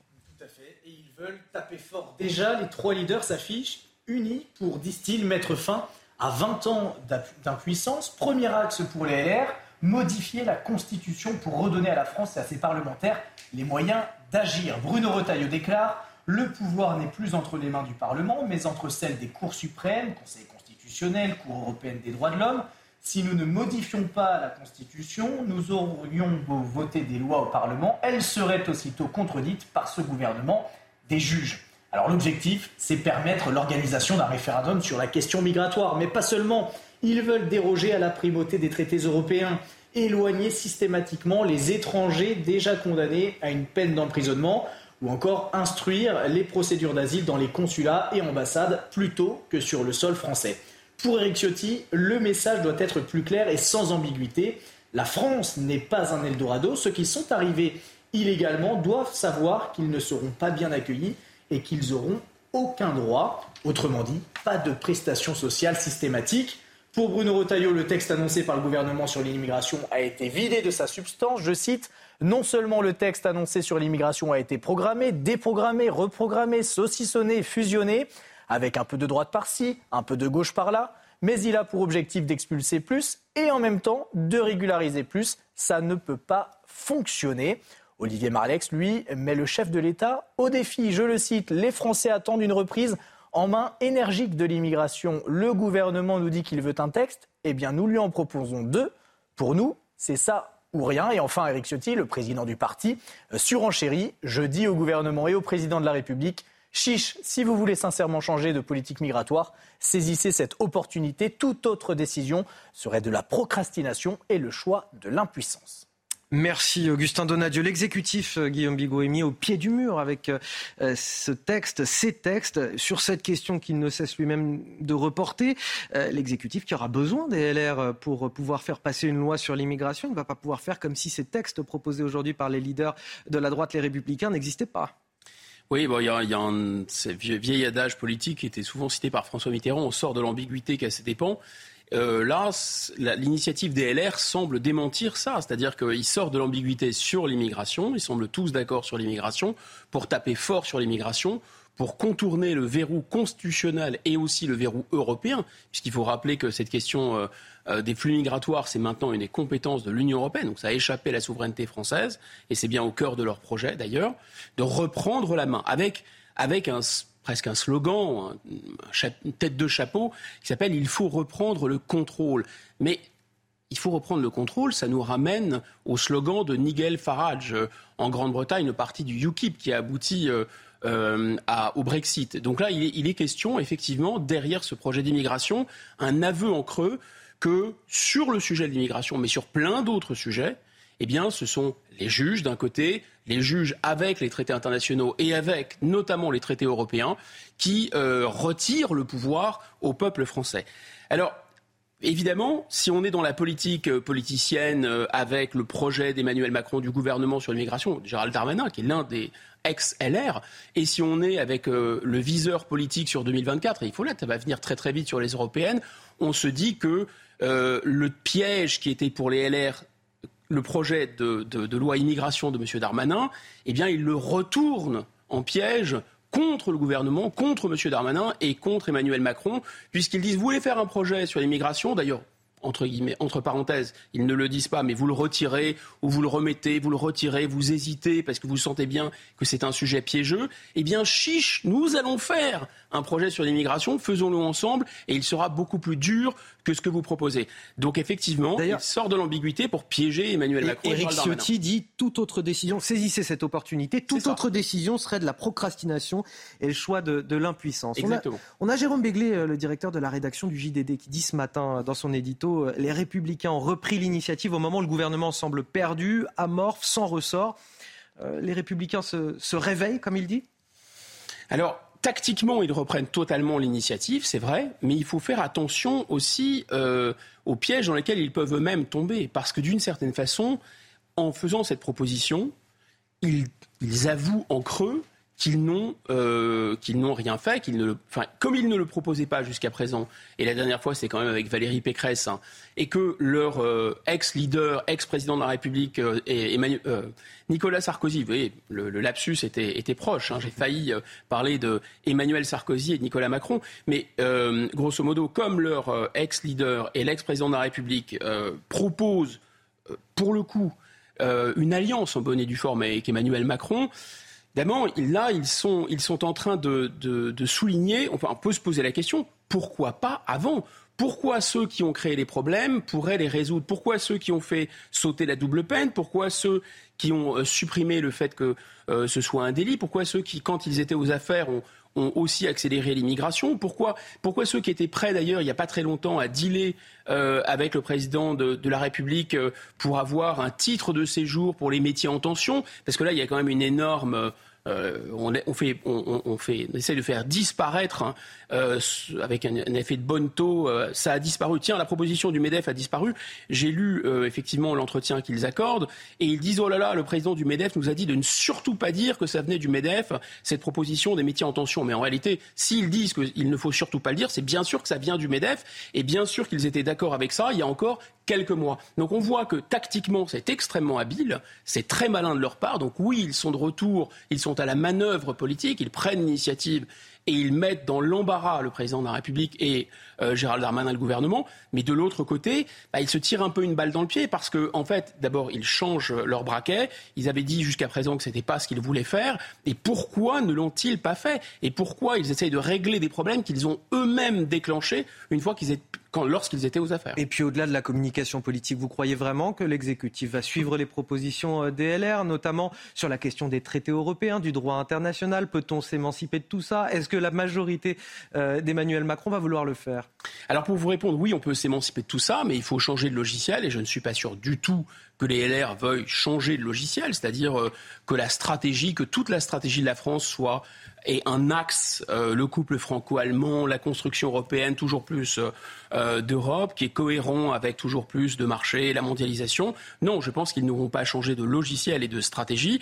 Et à partir de là, en réalité, c'est une manœuvre tactique. Ils savent parfaitement que c'est non praticable aujourd'hui. Parce que le référendum qu'ils proposent, alors sans rentrer dans les détails, il faut modifier la Constitution pour ensuite pouvoir passer le projet de loi qu'ils veulent sur l'immigration, puisqu'aujourd'hui, il y a des verrous constitutionnels qui empêchent de passer un projet de loi, on va dire, un peu fort sur l'immigration. Mais modifier la Constitution sur les points qu'ils veulent nécessite euh, d'avoir, euh, par exemple, le Congrès, les deux tiers des députés et des sénateurs, ils savent qu'ils ne les ont pas, nécessite que le président de la République soit d'accord pour soumettre ça euh, au Congrès ou alors même au référendum si on passait en force comme en 62, mais ils savent que le président ne le fera jamais. Donc ni le Congrès, majorité des deux tiers, ni le président de la République, en, proposant ça au référendum des Français, ne le feront. Donc d'une certaine façon, bah voilà, ça, mange pas de pain d'une certaine de proposer ça puisqu'ils savent que ça ne se fera pas. 8h19 sur CNews et sur Europe 1, c'est l'heure de Face à Bigot. C'est un sujet qui est également dans, le JDD ce matin. La peur ne doit pas être du côté des maires. Aucune menace, aucune violence n'est légitime envers les élus, quels qu'ils soient. C'est une tribune ce matin du président de l'Association des petites villes de France.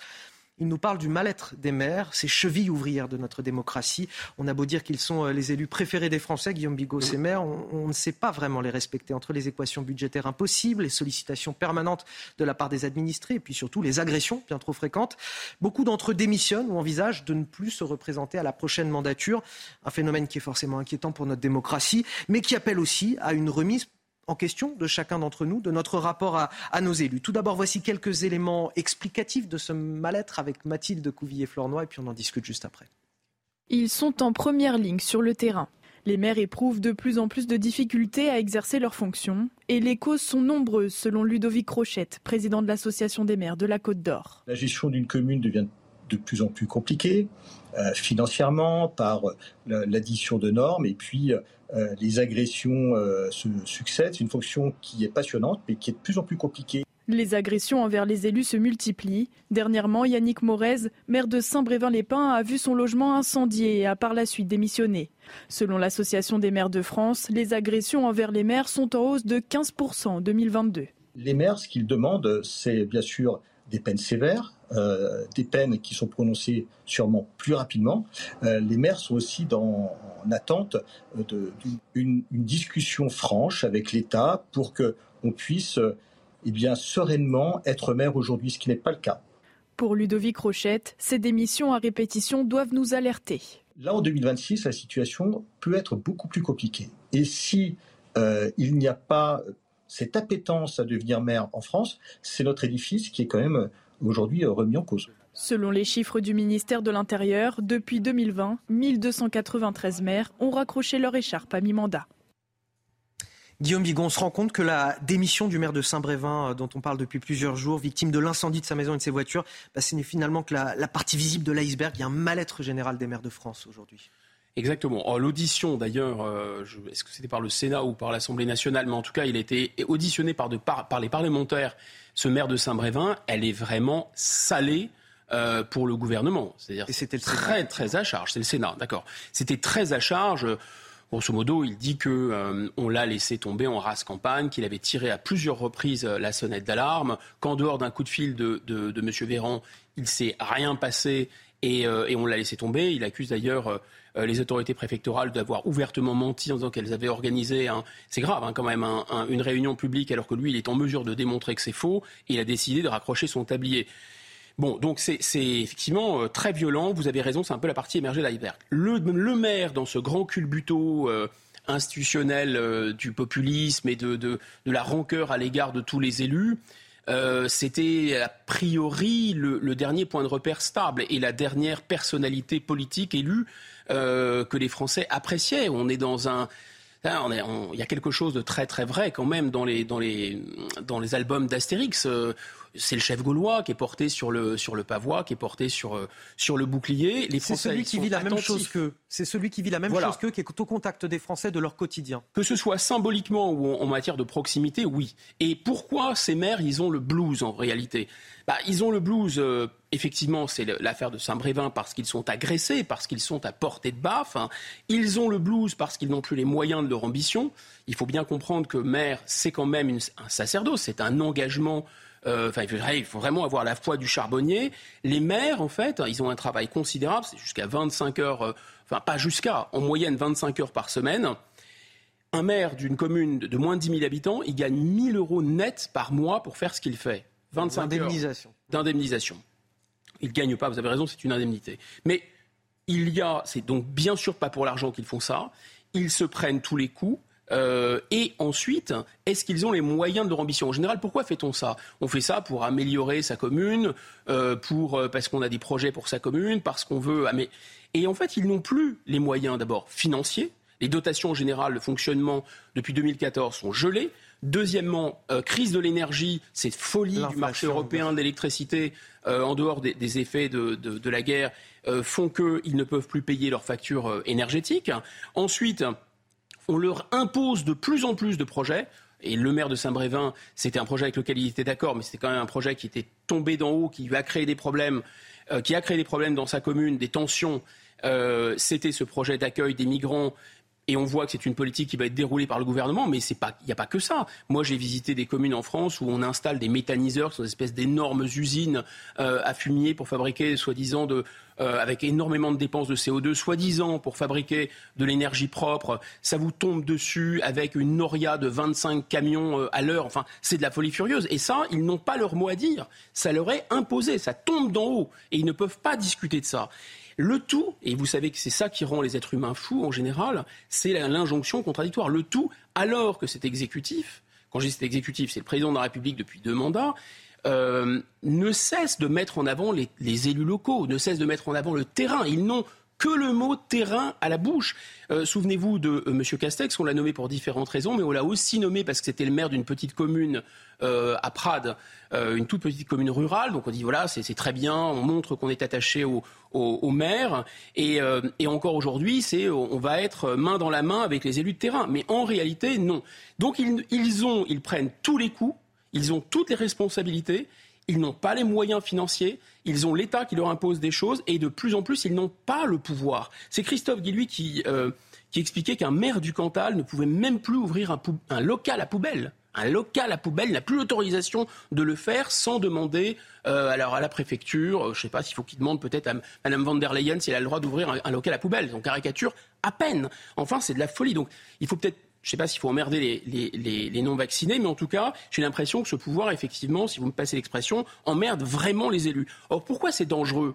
C'est dangereux parce que le, poisson démocratique, enfin, pourrit par la tête. De toute façon, le poisson pourrit par la tête. Il y a euh, la, démocratie qui se détricote par le bas avec l'abstention, mais il y a aussi la démocratie qui se détricote vers le haut avec 56% des maires qui ne veulent pas euh, se représenter, plus de 1000 qui ont démissionné.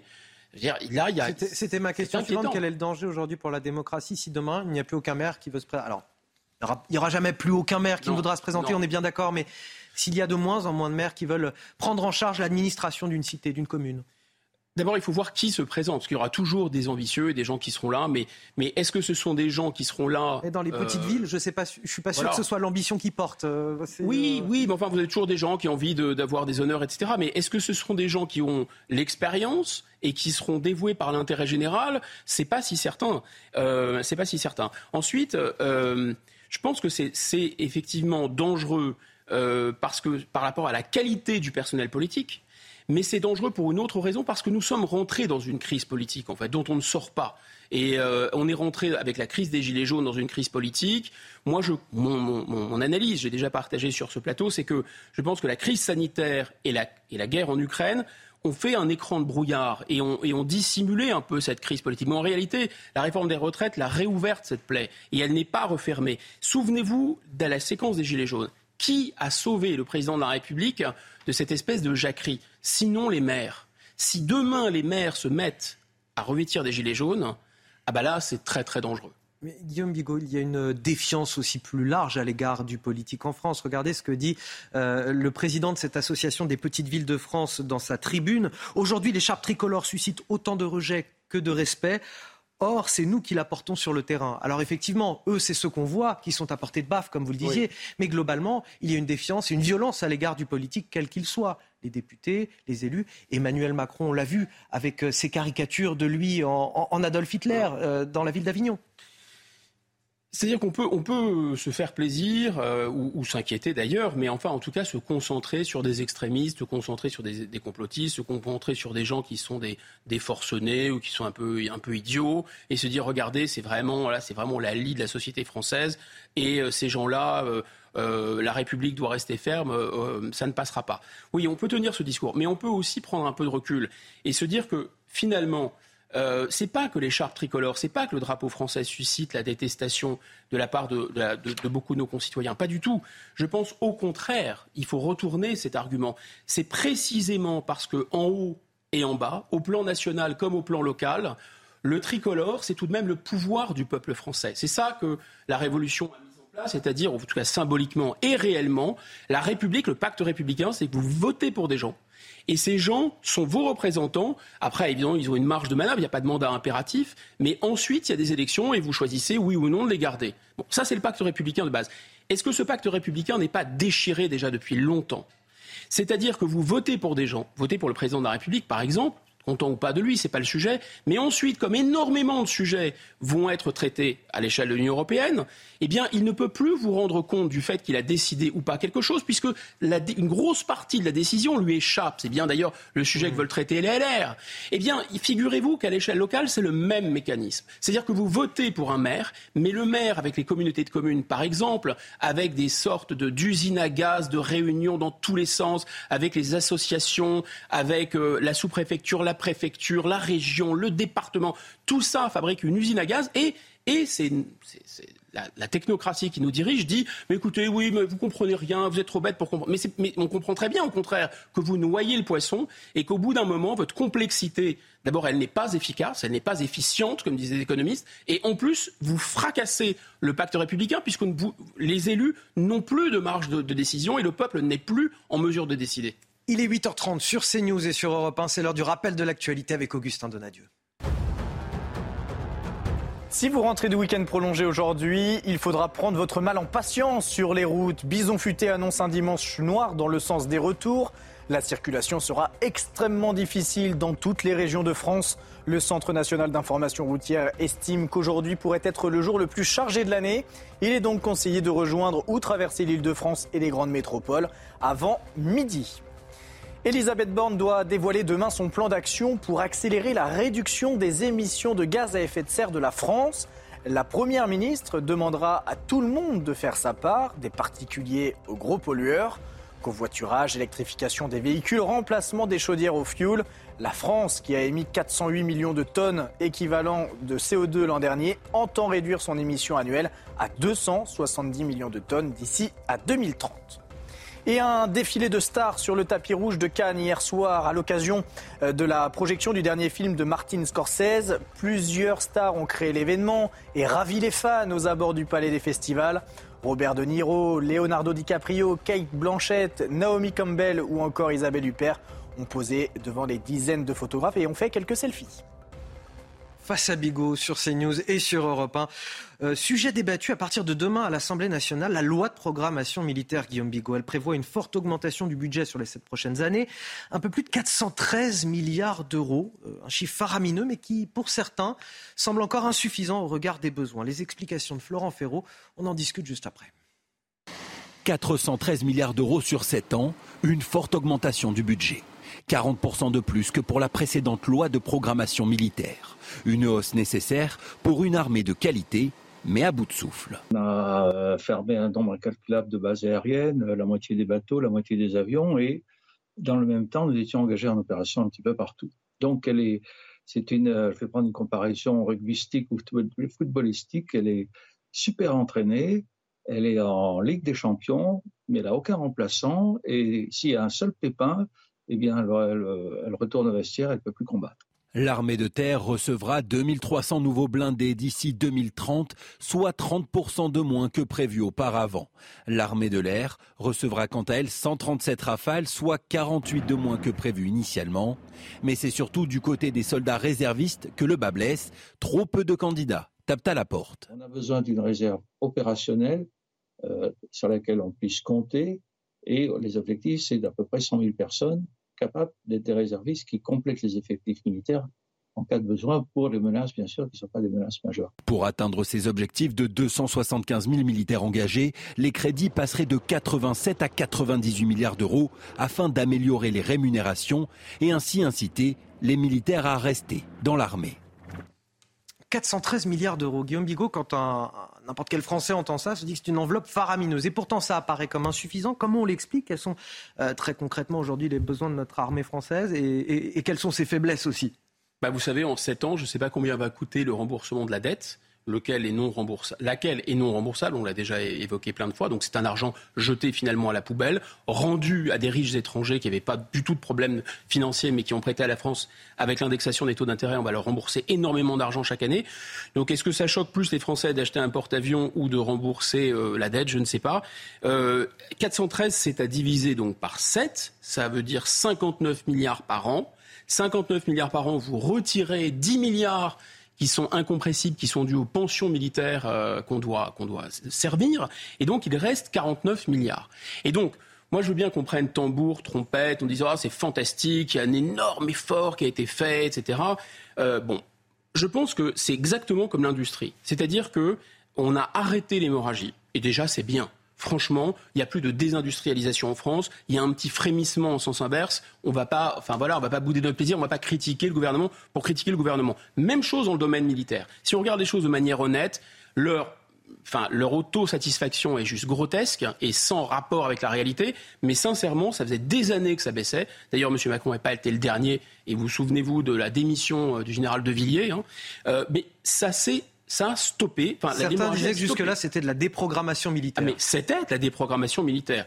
Et en fait, ça, ça a été stoppé. Et je pense que c'est plutôt, euh, vraiment, c'est plutôt bien. Il y avait, il y avait aussi un, euh, je ne sais plus comment s'appelle ce, ce, ce, général. Euh, Desportes peut-être. Voilà, une armée étonnante, disait-il dans un livre euh, qui datait de 2020. Une armée étonnante dont un avion sur deux ne peut plus voler, un bateau sur deux ne peut plus prendre la mer, un blindé sur deux ne peut plus rouler, une armée incapable de laisser au Mali des effectifs suffisants, etc.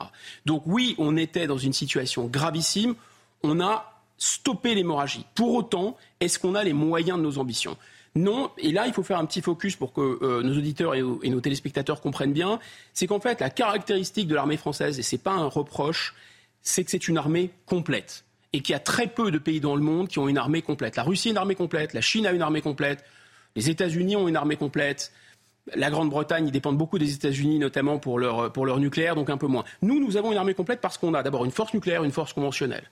Deuxièmement, parce qu'on a un renseignement indépendant, c'est-à-dire à la fois des gros services de renseignement, euh, du, technique, informatique, mais aussi des, yeux.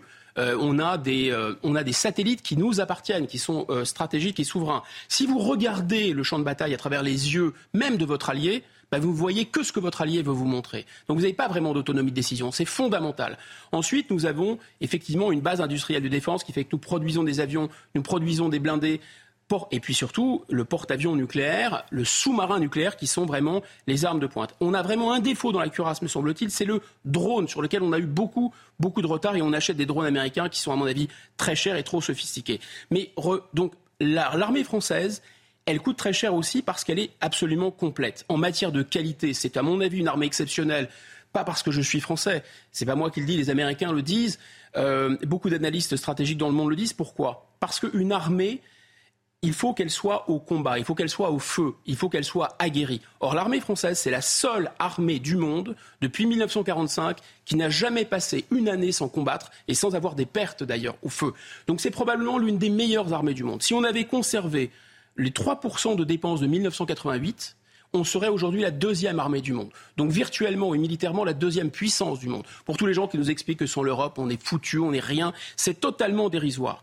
Donc Problème, c'est qu'aujourd'hui, en faisant tout ça et sans vraiment avoir les moyens de nos ambitions, eh bien, effectivement, comme dit l'autre, c'est échantillonnaire. En cas de guerre de haute intensité, on tient une semaine. On a une crise aussi des ressources humaines au sein de l'armée, c'est-à-dire que une crise des vocations. On a beaucoup de jeunes, et on l'a déjà évoqué sur ce plateau, euh, dans l'armée de terre notamment, euh, qui démissionnent avant la fin de leur contrat ou qui ne renouvellent pas leur contrat évolution euh, effectivement de la société, moins de chômage des jeunes, donc plus difficile d'attirer uniquement avec la solde. La solde d'ailleurs est, est, vraiment, c'est pas, c'est pas euh, quand vous êtes motivé par des, par des hauts revenus que vous allez dans l'armée, mais par engagement, la notion d'engagement, la notion d'intérêt général, la notion de service. On pose souvent cette question et je dirais de, de vocation plus généralement, on, retrouve ça dans tous les métiers quasiment du service public, mais là, là, s'agit d'une sacrée vocation puisque c'est engager sa vie, euh, ni plus ni moins. Donc c'est considérable.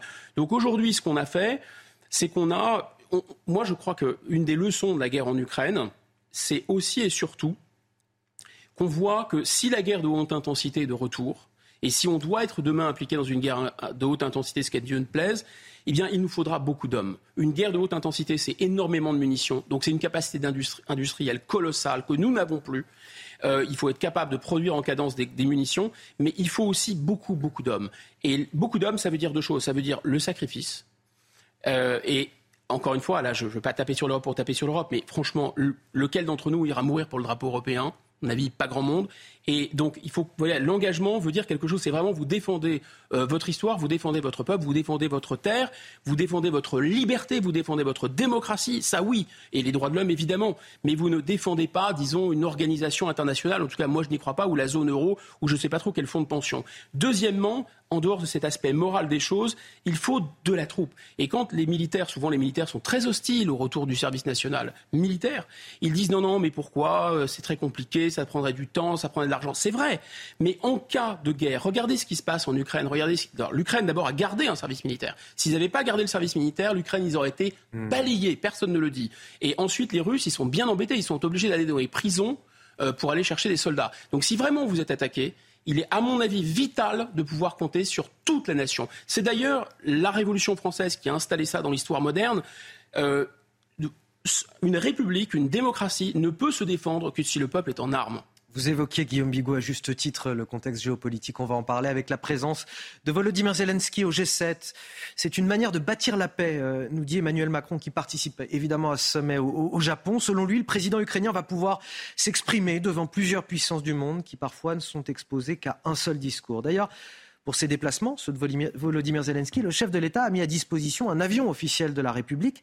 Ça a pu susciter la polémique. La France est-elle dans son rôle? Guillaume Bigot, tout d'abord, je vous propose d'écouter la, réponse d'Emmanuel Macron à cette question. Je pense que c'est l'honneur de la France d'avoir fait cela. Et je pense que c'est tout à fait cohérent avec notre politique de, soutien dès le premier jour. Et, c'est aussi la France bâtissant la paix, cherchant des solutions. La France est une, une puissance de solutions en permettant au président Zelensky de se rendre devant la Ligue arabe, de parler très directement avec ces derniers, d'avoir un soutien très clair de la part de l'Arabie saoudite et de plusieurs puissances de la région, ce qui est un, vrai tournant, et de venir ici pour pouvoir euh, s'exprimer dans quelques instants devant les, membres du G7, obtenir des clarifications parfois sur les soutiens, et plaider devant euh, la troïka des présidences du G20, c'est une manière de bâtir la paix. Alors, est-ce qu'il est dans son rôle, la France, euh, Guillaume Bigot, euh, notamment à travers le, prêt de cet avion officiel de la République pour permettre les déplacements de Vladimir Zelensky? Le symbole qui est envoyé, il est, double. Il est, euh, c'est quand même un avion, donc on parle de l'aérien, on parle des F-16. vous voyez, donc il y, a, une espèce de, clin d'œil comme ça, communicationnel. Peut-être un, cabinet de com qui a, qui a suggéré cette idée. mais il y a un autre symbole, ce sont euh, les armes de la République française, c'est marqué République française, il y a le drapeau tricolore et on voit euh, Volodymyr Zelensky, donc un chef d'État étranger, descendre de cet avion. Donc je comprends ce que ça peut avoir de, sympathique, en tout cas ça fait parler, la preuve, en tout cas ça permet au président de la République de dire, bon, on m'a beaucoup critiqué euh, sur l'Ukraine, mais regardez, je suis vraiment l'ami de, de, Volodymyr Zelensky, on lui prête l'avion, etc. Ok. Moi, je pense que ça pose vraiment problème parce que c'est un, ça envoie le signal que les intérêts de la France et les intérêts de l'Ukraine sont mêlés. Et c'est un énorme problème parce qu'à un moment, euh, je crois que peut tout à fait euh, euh, comprendre qu'il faut aider l'Ukraine qui est agressée. On ne peut pas comprendre que notre pays décide, comme on l'entend de temps en temps, de laisser l'Ukraine décider à quel moment elle arrête ou non la guerre. Cette guerre, elle nous implique tous. Cette guerre, elle est dangereuse. Cette guerre, elle a des effets sur l'économie, le prix de la liberté, le président d'Abidi, etc. Donc, il n'appartient pas d'une certaine façon, par espèce de moraline, qu'à Volodymyr Zelensky. Et en plus, Volodymyr Zelensky, ce n'est pas nécessairement le peuple ukrainien, il est contesté aussi à l'intérieur de sa population. Ce n'est pas qu'à Volodymyr Zelensky, parce que celui-là, celui-ci serait devenu une sorte d'icône euh, pour euh, euh, la communication, j'allais dire netflixienne, hollywoodienne du soft power américain, qu'il faut absolument se coller à Volodymyr Zelensky tel une espèce de panda ou une sorte de, voilà, de, symbole de la bien-pensance et dire voilà, Volodymyr Zelensky, on lui sait tout parce que c'est Volodymyr Zelensky et parce qu'il est populaire, en tout cas il est populaire dans une certaine catégorie de l'opinion publique mondiale et donc on va le suivre. Et, ça, je pense que ça envoie le message quand il utilise l'avion officiel de l'État français, ça envoie le message qu'il y a une confusion des, intérêts. Encore une fois, on peut, je répète, on peut soutenir l'Ukraine, euh, on peut être allié à l'Ukraine. Un allié n'a pas les mêmes intérêts que vous. Et là, ça envoie, à mon avis, cette confusion. Et puis, il y a peut-être même quelque chose d'un peu humiliant. Quand le président de la République dit euh, la République française a permis qu'il se rende à Jeddah, a permis qu'il se rende au G7, mais attendez, euh, ils sont trop. Il y voit un honneur, lui. Hein. Alors j'entends bien, mais il y voit surtout un moyen de, se, de se mettre en scène. Mais est-ce que est-ce que l'Ukraine est trop pauvre pour euh, trouver un moyen de se rendre, euh, de prendre un avion officiel pour se rendre euh, sur place? Non, je ne crois pas. Par ailleurs, on en parle beaucoup, on parle quasiment que de ça. Mais d'ailleurs, c'est fait pour, c'est fait pour qu'on en parle. Mais est-ce que par ailleurs, il n'y a pas des tensions entre, par exemple, les États-Unis et Volodymyr Zelensky? Bah, Ici, non, puisqu'on parle de l'avion présidentiel français. Mais aux États-Unis, dans la presse américaine, il est vraiment question de tensions énormes. Volodymyr Zelensky, il y a même des pressions de certains faucons américains qui étaient très anti-russes et qui étaient prêts à financer euh, l'Ukraine en lui disant mais il faut maintenant démissionner, mon garçon. Donc là, on n'en parle pas et on parle de l'avion présidentiel. Donc à mon avis, c'est encore une fois un écran de fumée. Quant à cette affaire de euh, je pense, enfin, la diplomatie, euh, vous savez, ça se fait. Euh, il y a un secret diplomatique, c'est pas pour rien. Ça se fait derrière les coulisses. C'est précisément des choses qu'on ne peut pas dire en public. Euh, et la diplomatie, c'est pas de la communication. Hein, c'est l'inverse de la communication. 8h45 sur CNews et sur Europe 1. Face à Bigos poursuit avec une autre thématique. On revient en France cette fois. Avec une polémique à, Toulouse, on apprend que le mois dernier, des policiers ont demandé aux chefs d'établissement scolaire de leur indiquer le nombre d'élèves absents à l'occasion de la fin du ramadan, le jour de l'Aïd. Euh, une demande qui a été faite par mail, sans l'aval du rectorat, euh, qui a d'ailleurs demandé de ne pas y répondre. Certains s'indignent et parlent de fichage religieux. Vous allez nous dire ce que vous en pensez, Guillaume Bigot. Tout d'abord, les explications avec Marine Sabourin. Quel a été le taux d'absentéisme le jour de la fête de l'Aïd le 21 avril dernier? Une question envoyée par mail à plusieurs chefs d'établissement de Haute-Garonne. À la demande des services de renseignement, nous vous sollicitons pour connaître le pourcentage d'absentéisme lors de la fête de l'Aïd. Un message signé par plusieurs correspondants police, sécurité, école, des policiers référents de l'éducation nationale qui agiraient à la demande des services de renseignement territoriaux. Une demande réalisée sans l'aval du rectorat de Toulouse qui ordonne aux directeurs d'école de ne pas y répondre. En aucun cas nous ne menons des enquêtes de la sorte. Dès que les chefs d'établissement et directeurs d'école nous ont informés de cette requête, consigne a évidemment été donnée de ne pas y répondre. Les syndicats enseignants, eux, sont vent debout et déplorent une atteinte au principe de laïcité. Cette demande qui a été faite, euh, eh bien, euh, elle va contre-courant justement de, de cette laïcité que nous défendons. Hein, parce que voilà, c'est une demande qui est assez stigmatisante, j'ai envie de vous dire. Une demande similaire aurait été faite début mai dans l'Hérault. Alors Guillaume Bigot, beaucoup d'indignation sur le plan politique, essentiellement à, gauche. Euh, ce tweet de Paul Vanier, député euh, LFI du Val d'Oise. Il s'agit d'une tentative de fichage des élèves musulmans d'un département. C'est gravissime. Autre tweet d'Aurélien Taché, cette fois député et écologiste, toujours euh, du département du Val d'Oise. J'aimerais comprendre la finalité de ce fichage des enfants musulmans. Le racisme d'État existe vraiment. Alors ma question, Guillaume Bigot, est-ce qu'on peut vraiment parler de racisme d'État et de fichage religieux quand c'est un, un taux d'absentéisme qui a été demandé? Et le vrai débat, finalement, il n'est pas plutôt de, savoir pourquoi cette demande a été faite et qu'est-ce que ça apporte véritablement euh, de savoir tout cela. D'abord, euh, ces réactions, euh, vous les qualifiez de gauche.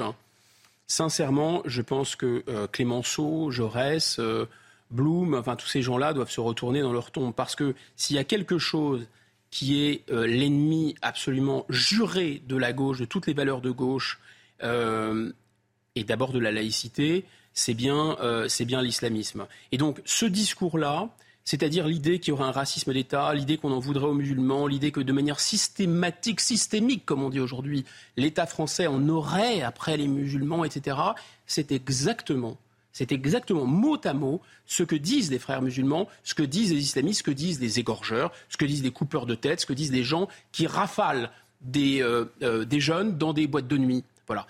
Donc, c'est un discours, à mon avis, qui est un discours de collaboration avec la seule forme d'extrême droite avérée en France, une extrême droite, je répète, islamiste qui est donc antisémite, misogyne, homophobe. Une fois qu'on a dit ça, donc je, pense que ces gens font la politique du pire, ils jettent de l'huile sur le feu. Après, une fois qu'on passe l'outrance de cette, euh, de cette gauche-là, mais, c'est important parce qu'on est dans un contexte où il y a des tensions où il y a effectivement nos compatriotes, certains de nos compatriotes musulmans qui sont sensibles à un discours qui leur dit ah mais la France ne vous aime pas, etc. Et, dire ça quand on est un, un responsable, un élu de gauche, tout ça pour obtenir quelques voix, c'est pas seulement minable sur le plan moral, c'est vraiment irresponsable. Est-ce qu'on peut reconnaître une extrême maladresse aussi de la part des services de police qui ont demandé cette, ce taux d'absentéisme J'allais y venir. Je Sans expliquer pourquoi ni comment, il y a un manque de transparence totale et une communication complètement ratée autour de ça. On ne fait pas les choses de cette façon. D'abord, le renseignement, comme la diplomatie se fait euh, euh, de manière discrète, le renseignement, par définition, par construction, se fait de manière discrète. C'est pas anormal que l'État cherche à prendre même la mesure, d'ailleurs, des courants d'opinion. Changeons de sujet, parlons même pas de la religion ou du comportement religieux. Euh, y a des, c'est normal de savoir, d'essayer de comprendre euh, comment euh, l'opinion est traversée par des courants, ce que les gens pensent, etc.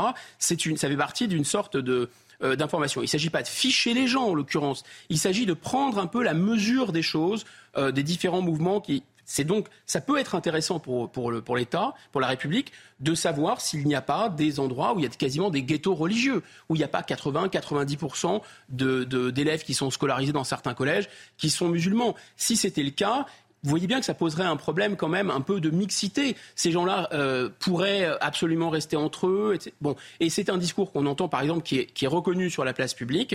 On dit oui, il y a un risque de séparatisme, mais pas qu'il dit, c'est le président de la République qui a fait une loi pour ça. Bon, donc moi, je ça ouvre une question intéressante. Très maladroit, très très oui. Celle de la statistique ethnique et religieuse, l'opportunité effectivement. Ethnique et religieuse, c'est pas du, tout euh, du tout pareil comme vous savez, mais parce qu'on on peut être euh, euh, européen ou même voilà les, Tchétchènes sont européens et, et les Coptes sont sont arabes, les Coptes sont arabes et chrétiens, et ou les Libanais sont, sont, sont chrétiens et les Tchétchènes sont sont musulmans, bon, ou les ou les Kosovars. En fait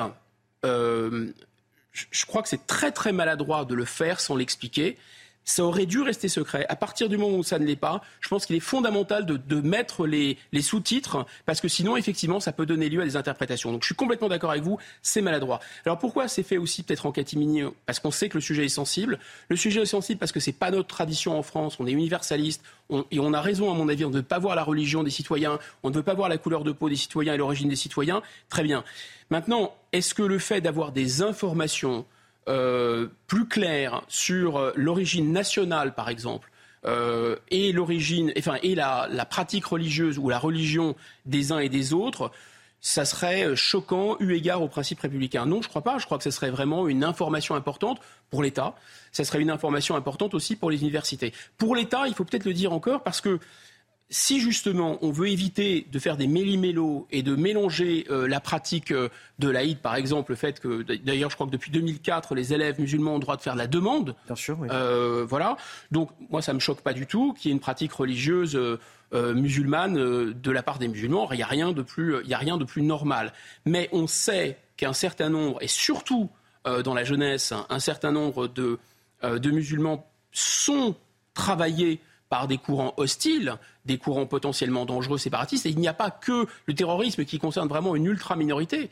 Là, on va pas, là, pour le coup, on a raison de dire pas d'amalgame, parce que le terrorisme, c'est très, très minoritaire. Je pense que le plus grand danger, c'est pas le terrorisme, en fait. Le plus grand danger, c'est l'entrisme. C'est-à-dire le fait d'avancer masqué et de vouloir, comme ça, au nom euh, d'une vision qui est vraiment anti-républicaine, euh, avancer des pions. Et ça, je pense que malheureusement, à travers des associations très sympathiques, au demeurant des associations sportives, au travers des associations d'aide scolaire, au travers des associations d'aide sociale. On sait bien qu'il y a ce travail-là qui est fait sur notre territoire en sous-main. C'est pour ça que l'État s'intéresse à savoir s'il n'y a pas trop de concentration religieuse dans certains établissements, parce qu'il y a ce risque-là. Et que euh, l'État l'a pointé, c'est potentiellement un risque de fracture euh, dans, certaines, dans certaines zones. Voilà, donc c'est pas choquant. Mais peut-être vous avez raison, des statistiques seraient mieux, mais à mon avis, pas des statistiques sur la couleur de peau des gens, ça n'a aucun intérêt. Le, le problème en l'occurrence de ces statistiques, c'est que quelque part, ils ont essayé de le réaliser de manière officieuse dans la communication. Exactement.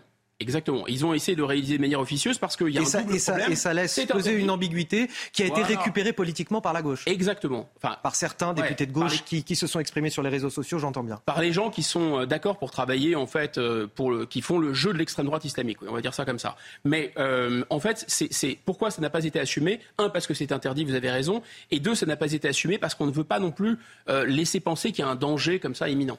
Guillaume Bigon, on arrive à la fin de notre échange. Merci à vous. Merci. Euh, on va prendre la direction tout de suite des studios d'Europe 1 pour euh, retrouver Pierre de Villeneuve. Bonjour euh, Pierre, on vous retrouve tout à l'heure à 10h pour le grand rendez-vous CNews Europe 1, Les Échos. Qui est votre invité aujourd'hui? Bonjour Anthony, notre invité est la ministre de la Transition énergétique Agnès Pannier-Rudaché. Alors sur quel sujet allez-vous l'interroger ce matin? Alors, il y a les questions bien sûr du nucléaire, des retraites, de l'immigration, et puis plus généralement cette question, quelle suite pour le quinquennat d'Emmanuel Macron? Eh bien, Pierre de on vous retrouve tout à l'heure à 10h pour le grand rendez-vous CNews Europe 1, Les Échos, avec Agnès Pannier-Runacher. Vous restez avec nous sur CNews, la matinale week-end se poursuit. Et sur Europe 1, c'est l'heure de retrouver euh, Léna Monnier et Frédéric Tadei. C'est arrivé demain. Excellente journée à tous sur CNews et sur Europe 1, bien sûr. Problème de pare-brise? Pas de stress. Partez tranquille avec la météo et Point S-Glace. Réparation et remplacement de pare-brise. C'est le début d'un superbe dimanche sur la moitié nord avec de larges éclaircies, du soleil au rendez-vous absolument euh, partout sur la moitié de la France. Alors quelques nuages quand même, brouillard parfois sur les côtes normandes qui devraient se dissiper. Par contre au sud, rien à voir. Un temps nuageux, pluvieux, orageux, très instable tout au long de la journée. Mais c'est une bonne nouvelle pour les Pyrénées-Orientales, les Bouches-du-Rhône par exemple, qui ont bien besoin de cette pluie. Au cours de l'après-midi, le ciel sans nuages un petit peu sur la moitié nord. Il n'y a pas de précipitations, sauf sur la région Grand Est, avec des averses orageuses qui vont quand même remonter de ce côté-là et partout ailleurs un risque orageux sur les régions centrales, sur le sud-ouest, sur la Méditerranée. Attention, on prévoit vraiment de la grêle possible sous les plus violents orages. Un petit peu moins de vent de nord également, donc un meilleur ressenti sur la moitié nord. Les températures sont de saison ce matin.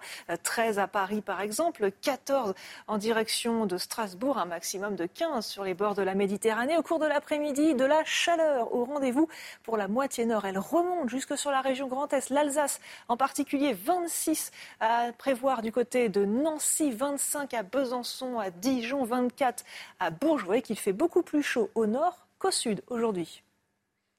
Problème de pare-brise Pas de stress. Repartez tranquille après la météo avec Point S-Glace. Réparation et remplacement de pare-brise.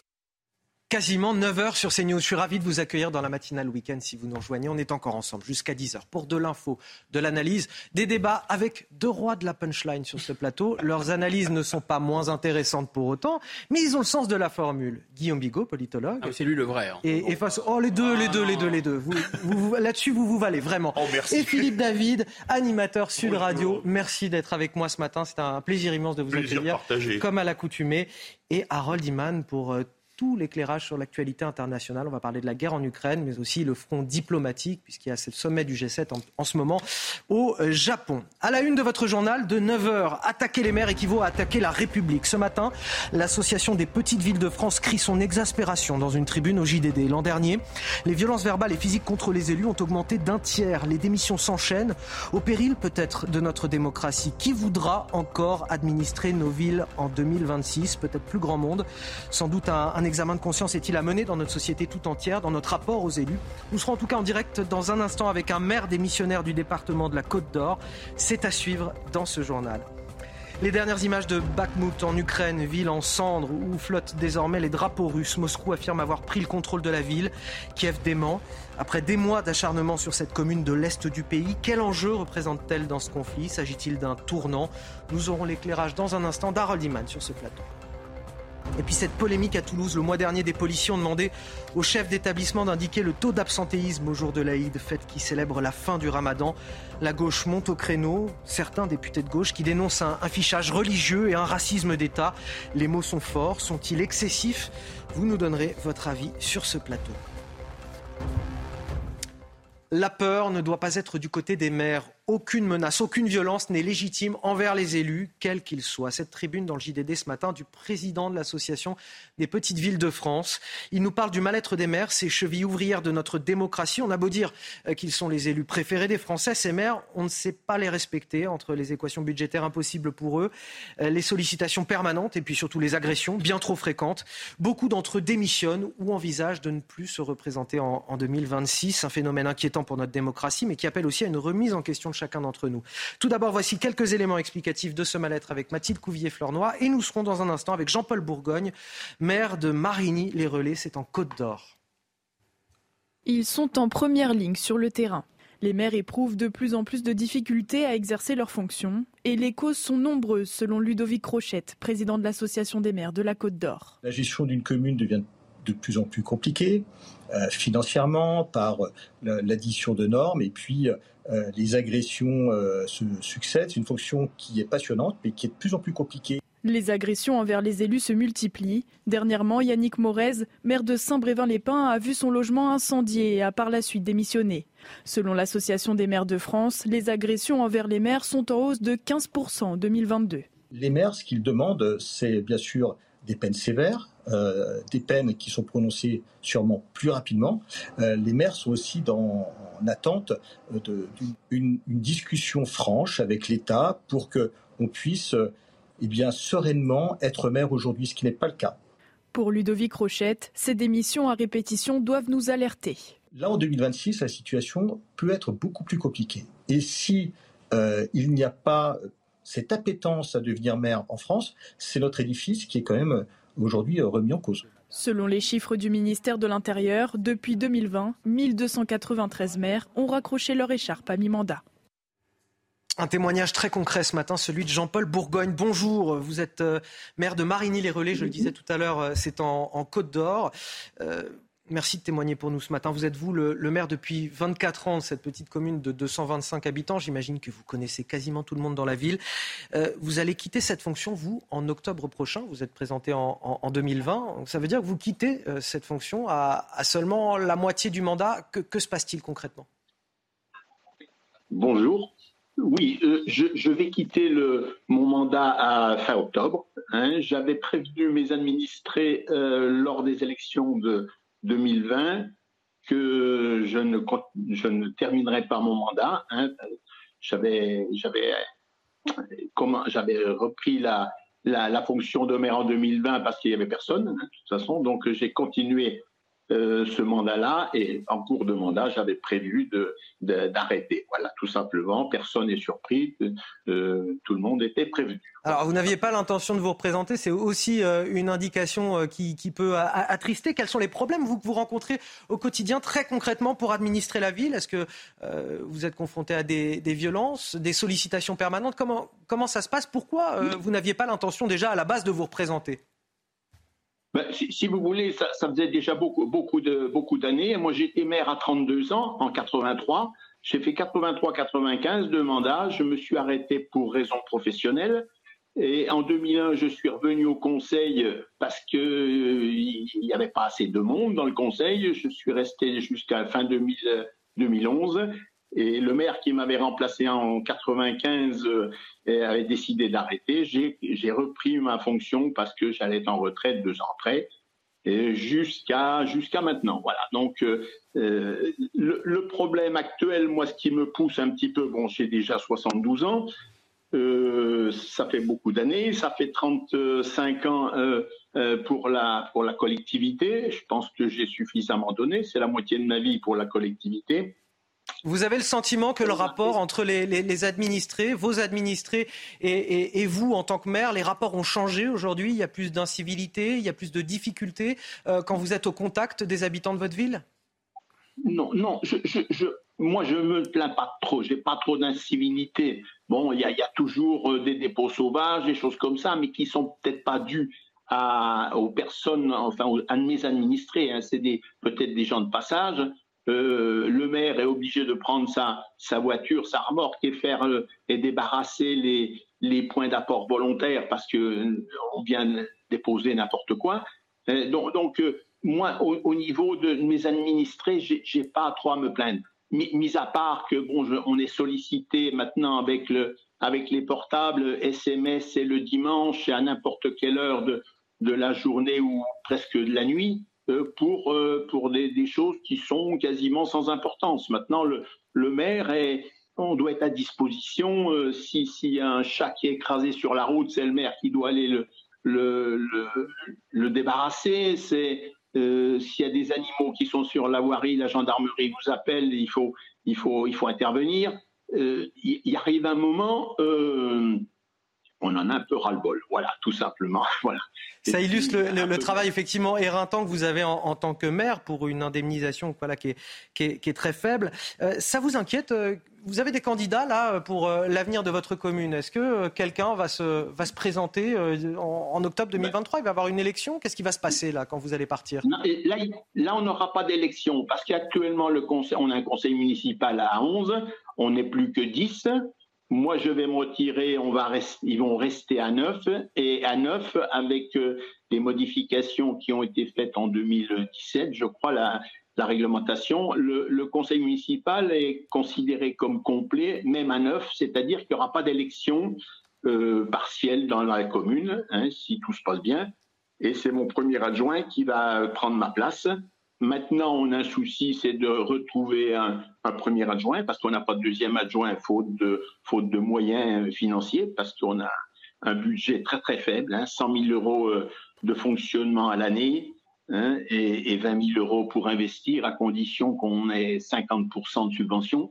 Donc, euh, vous voyez, euh, c'est très serré. On est obligé, avec mon premier adjoint, de faire énormément de travaux dans la commune, hein, parce qu'on peut pas faire autrement entretient les, bâtiments communaux, euh, la voirie, euh, comme on peut, euh, mais on, a un budget très très très serré. Et c'est un petit peu ça qui me qui me qui me qui m'ennuie énormément, c'est que on n'est pas soutenu de ce côté-là. Voilà, c'est-à-dire qu'on est une commune où on n'a pas de ressources, quasiment pas de ressources. Et vous avez à côté de proche de, de nous, on a des communes où l'argent tombe du ciel, c'est-à-dire qu'ils ont des pylônes euh, à haute tension qui leur apportent 6 000 euros par an et par pylône, hein, et, vous à côté, ben vous crevez de faim, voilà, tout simplement. Et ça, ça me ça m'irrite fortement. Voilà. Donc euh, je, je me suis battu. On a on a sollicité la presse locale à plusieurs reprises et, et rien ne bouge. Euh, j'ai demandé des entretiens avec la sous-préfète, avec le député j'ai pas de réponse. Et on réalise, on, réalise Jean-Paul Bourgogne, à, quel point c'est un sacerdoce aujourd'hui d'être euh, maire d'une petite ville de France, entre effectivement les, euh, les contraintes budgétaires, euh, le, rapport avec les habitants, et puis le fait d'être sollicité en permanence, de devoir soi-même parfois faire des travaux, déplacer des, ramasser un chat écrasé, vous le disiez tout à l'heure. c'est un, un, job presque à plein temps. Or, vous n'avez pas non plus tout le temps pour le, pour le réaliser. On vous remercie pour votre témoignage ce matin dans la matinale de, de CNews. On va continuer à en parler avec mes invités autour de la table. Dans cette tribune justement du JDD, on nous dit les élus de proximité que sont les maires œuvrent au quotidien pour l'intérêt général et au service de tous. Et c'est ce qu'on entend avec le témoignage de ce maire. Ce sont euh, ceux qui sont au contact euh, des Français au quotidien, qui partagent leur quotidien, qui vivent la même chose qu'eux finalement. Et le maire, c'est surtout l'élu le plus proche du citoyen. Regardons une chose, les deux élections pour lesquelles les gens se déplacent le plus, c'est un peu le côté euh, le seigneur et le roi. C'est la présidentielle avec le monarque républicain depuis 1962, l'élection du président au suffrage universel et le maire, c'est-à-dire, je vais prendre les deux extrêmes, la force de frappe nucléaire et ramasser les chats écrasés. Vous voyez, c'est vraiment le, dans l'essence même de, la France. Moi, j'entends Monsieur le maire, je suis 3000, à 3000% d'accord avec lui. Vous avez vu comment on a baissé la dotation globale de fonctionnement, qui c'était l'argent que l'État donnait aux communes. Aujourd'hui, les communes, elles n'ont pas d'argent. Ils ont des indemnités qui sont de misère dans les petites communes. Ne me dites pas qu'un maire arrive à vivre, d'un maire d'une commune de 125 habitants, arrive à vivre de son indemnité. Si vous ajoutez en plus la judiciarisation de la vie, C'est-à-dire qu'un gamin fait n'importe quoi avec un panier de basketball ou euh, un, but de football, se blesse, c'est le maire qui se retrouve au tribunal quand même. Et il y en a qui se retrouvent au tribunal chaque année, chaque année qui passe. Et enfin, si on regarde aussi une chose, j'adore le gouvernement qui dit euh, on va sanctionner plus durement les agresseurs de maires. Oui, ce serait bien qu'on ne sanctionne plus durement les agresseurs tout court, de maires comme de kidam, qui se font arracher leur portable dans le métro ou dans le RER, comme on en a parlé ce week-end. Donc c'est un tout. C'est un tout. Et le, mal-être des maires, moi je le comprends. Je peux vous dire que je n'aurais, mais je ne sais pas Guillaume Bigot, je ne sais pas vous Anthony, mais je n'aurais aucune envie d'être maire.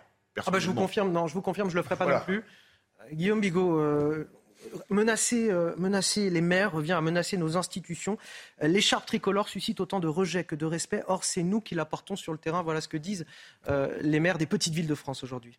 Vous savez, l'écharpe tricolore, c'est le symbole du pouvoir du peuple français. Or, le gouvernement a demandé à ce que le drapeau européen, le drapeau d'une organisation internationale supranationale, mais en réalité qui neutralise le suffrage universel et le pouvoir du peuple français, euh, flotte sur les mairies. ça, ça vous a pas plu On en a parlé effectivement la semaine dernière. C'est euh, qu'on peut être pour, on peut être contre, c'est une idée qui se, qui se discute, etc.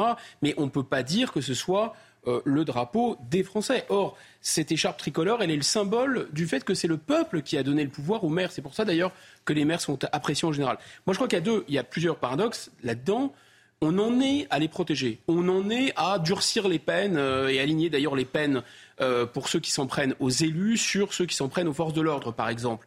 Mais en fait, hein, c'est lorsqu'on entend ces maires et lorsqu'on comprend leur quotidien, c'est pas seulement ça, c'est qu'ils devrait, devraient non seulement être respectés pointe à la ligne, hein, mais ils devraient surtout la population devrait exprimer sa reconnaissance. Parce que qu'on soit d'accord ou pas avec la ligne politique d'un maire, c'est quand même quelqu'un qui met, euh, qui met sa vie au service des autres, qui, effectivement, comme l'a dit euh, Philippe, les gens ne comprennent pas bien qu'ils ont, ils ont pas de paratonnerre. Hein. Ils, prennent tout sur la tête. Hein. En termes de responsabilité juridique, c'est écrasant. Ils sont réveillés la nuit. Ils ont un pouvoir de police. Enfin, c'est quand même des gens qui sont dévoués pour nous. Donc, même des opposants politiques, même des gens avec lesquels je serais pas d'accord, il faut infiniment les respecter. Or, là, il y a un paradoxe incroyable. C'est que moins ces maires, mais moins tous les élus, moins la démocratie française, moins la République confère la construction européenne, il n'y a pas que ça. Il n'y a pas que la construction européenne. Il y a, par exemple, la mondialisation. Il y a plein de phénomènes qui font que moins le pouvoir politique élu a de pouvoir, et plus on va lui demander des choses, plus on va tirer la manche du maire, trouvez-moi un emploi, euh, régler ce problème, régler ci, régler ça.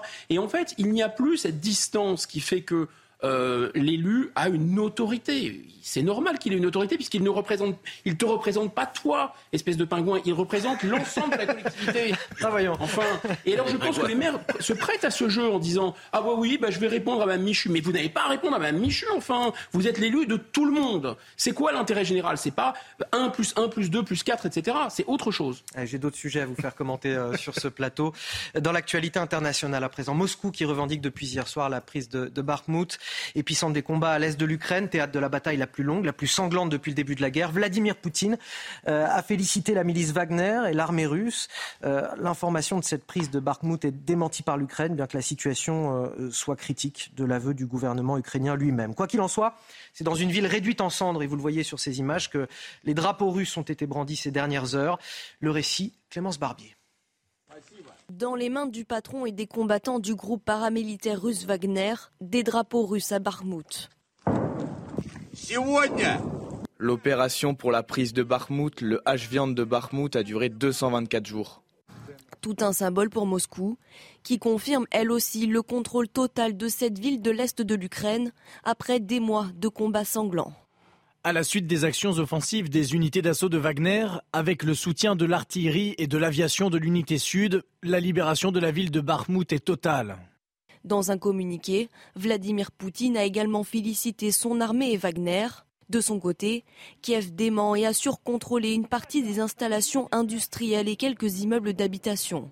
Cette semaine, l'armée ukrainienne a revendiqué la prise de plus de 20 km aux forces russes au nord et au sud de la ville, mais elle reconnaît que la situation est critique. Bakhmut, qui comptait 70 000 habitants avant la guerre, n'est plus qu'un champ de ruines. Les deux camps ont subi d'importantes pertes. Si elle était confirmée, la prise de la ville permettrait à Moscou d'afficher une victoire après une série de revers humiliants. Et donc cette dernière information qui vient de, nous parvenir, et notamment par Harold Iman, c'est que la prise de Bakhmut est admise par le président Volodymyr Zelensky lui-même. Harold Iman, on va en parler dans un instant, puisqu'il est 9h15, c'est l'heure du rappel de l'actualité signé Augustin Donadieu. Trois jeunes hommes ont été tués tôt ce matin par balle dans un quartier de l'est de Marseille. Les faits se sont déroulés à la sortie d'une discothèque.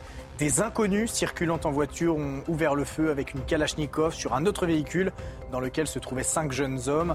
Trois de ces occupants ont été mortellement touchés. Les suspects sont en fuite à l'heure qu'il est.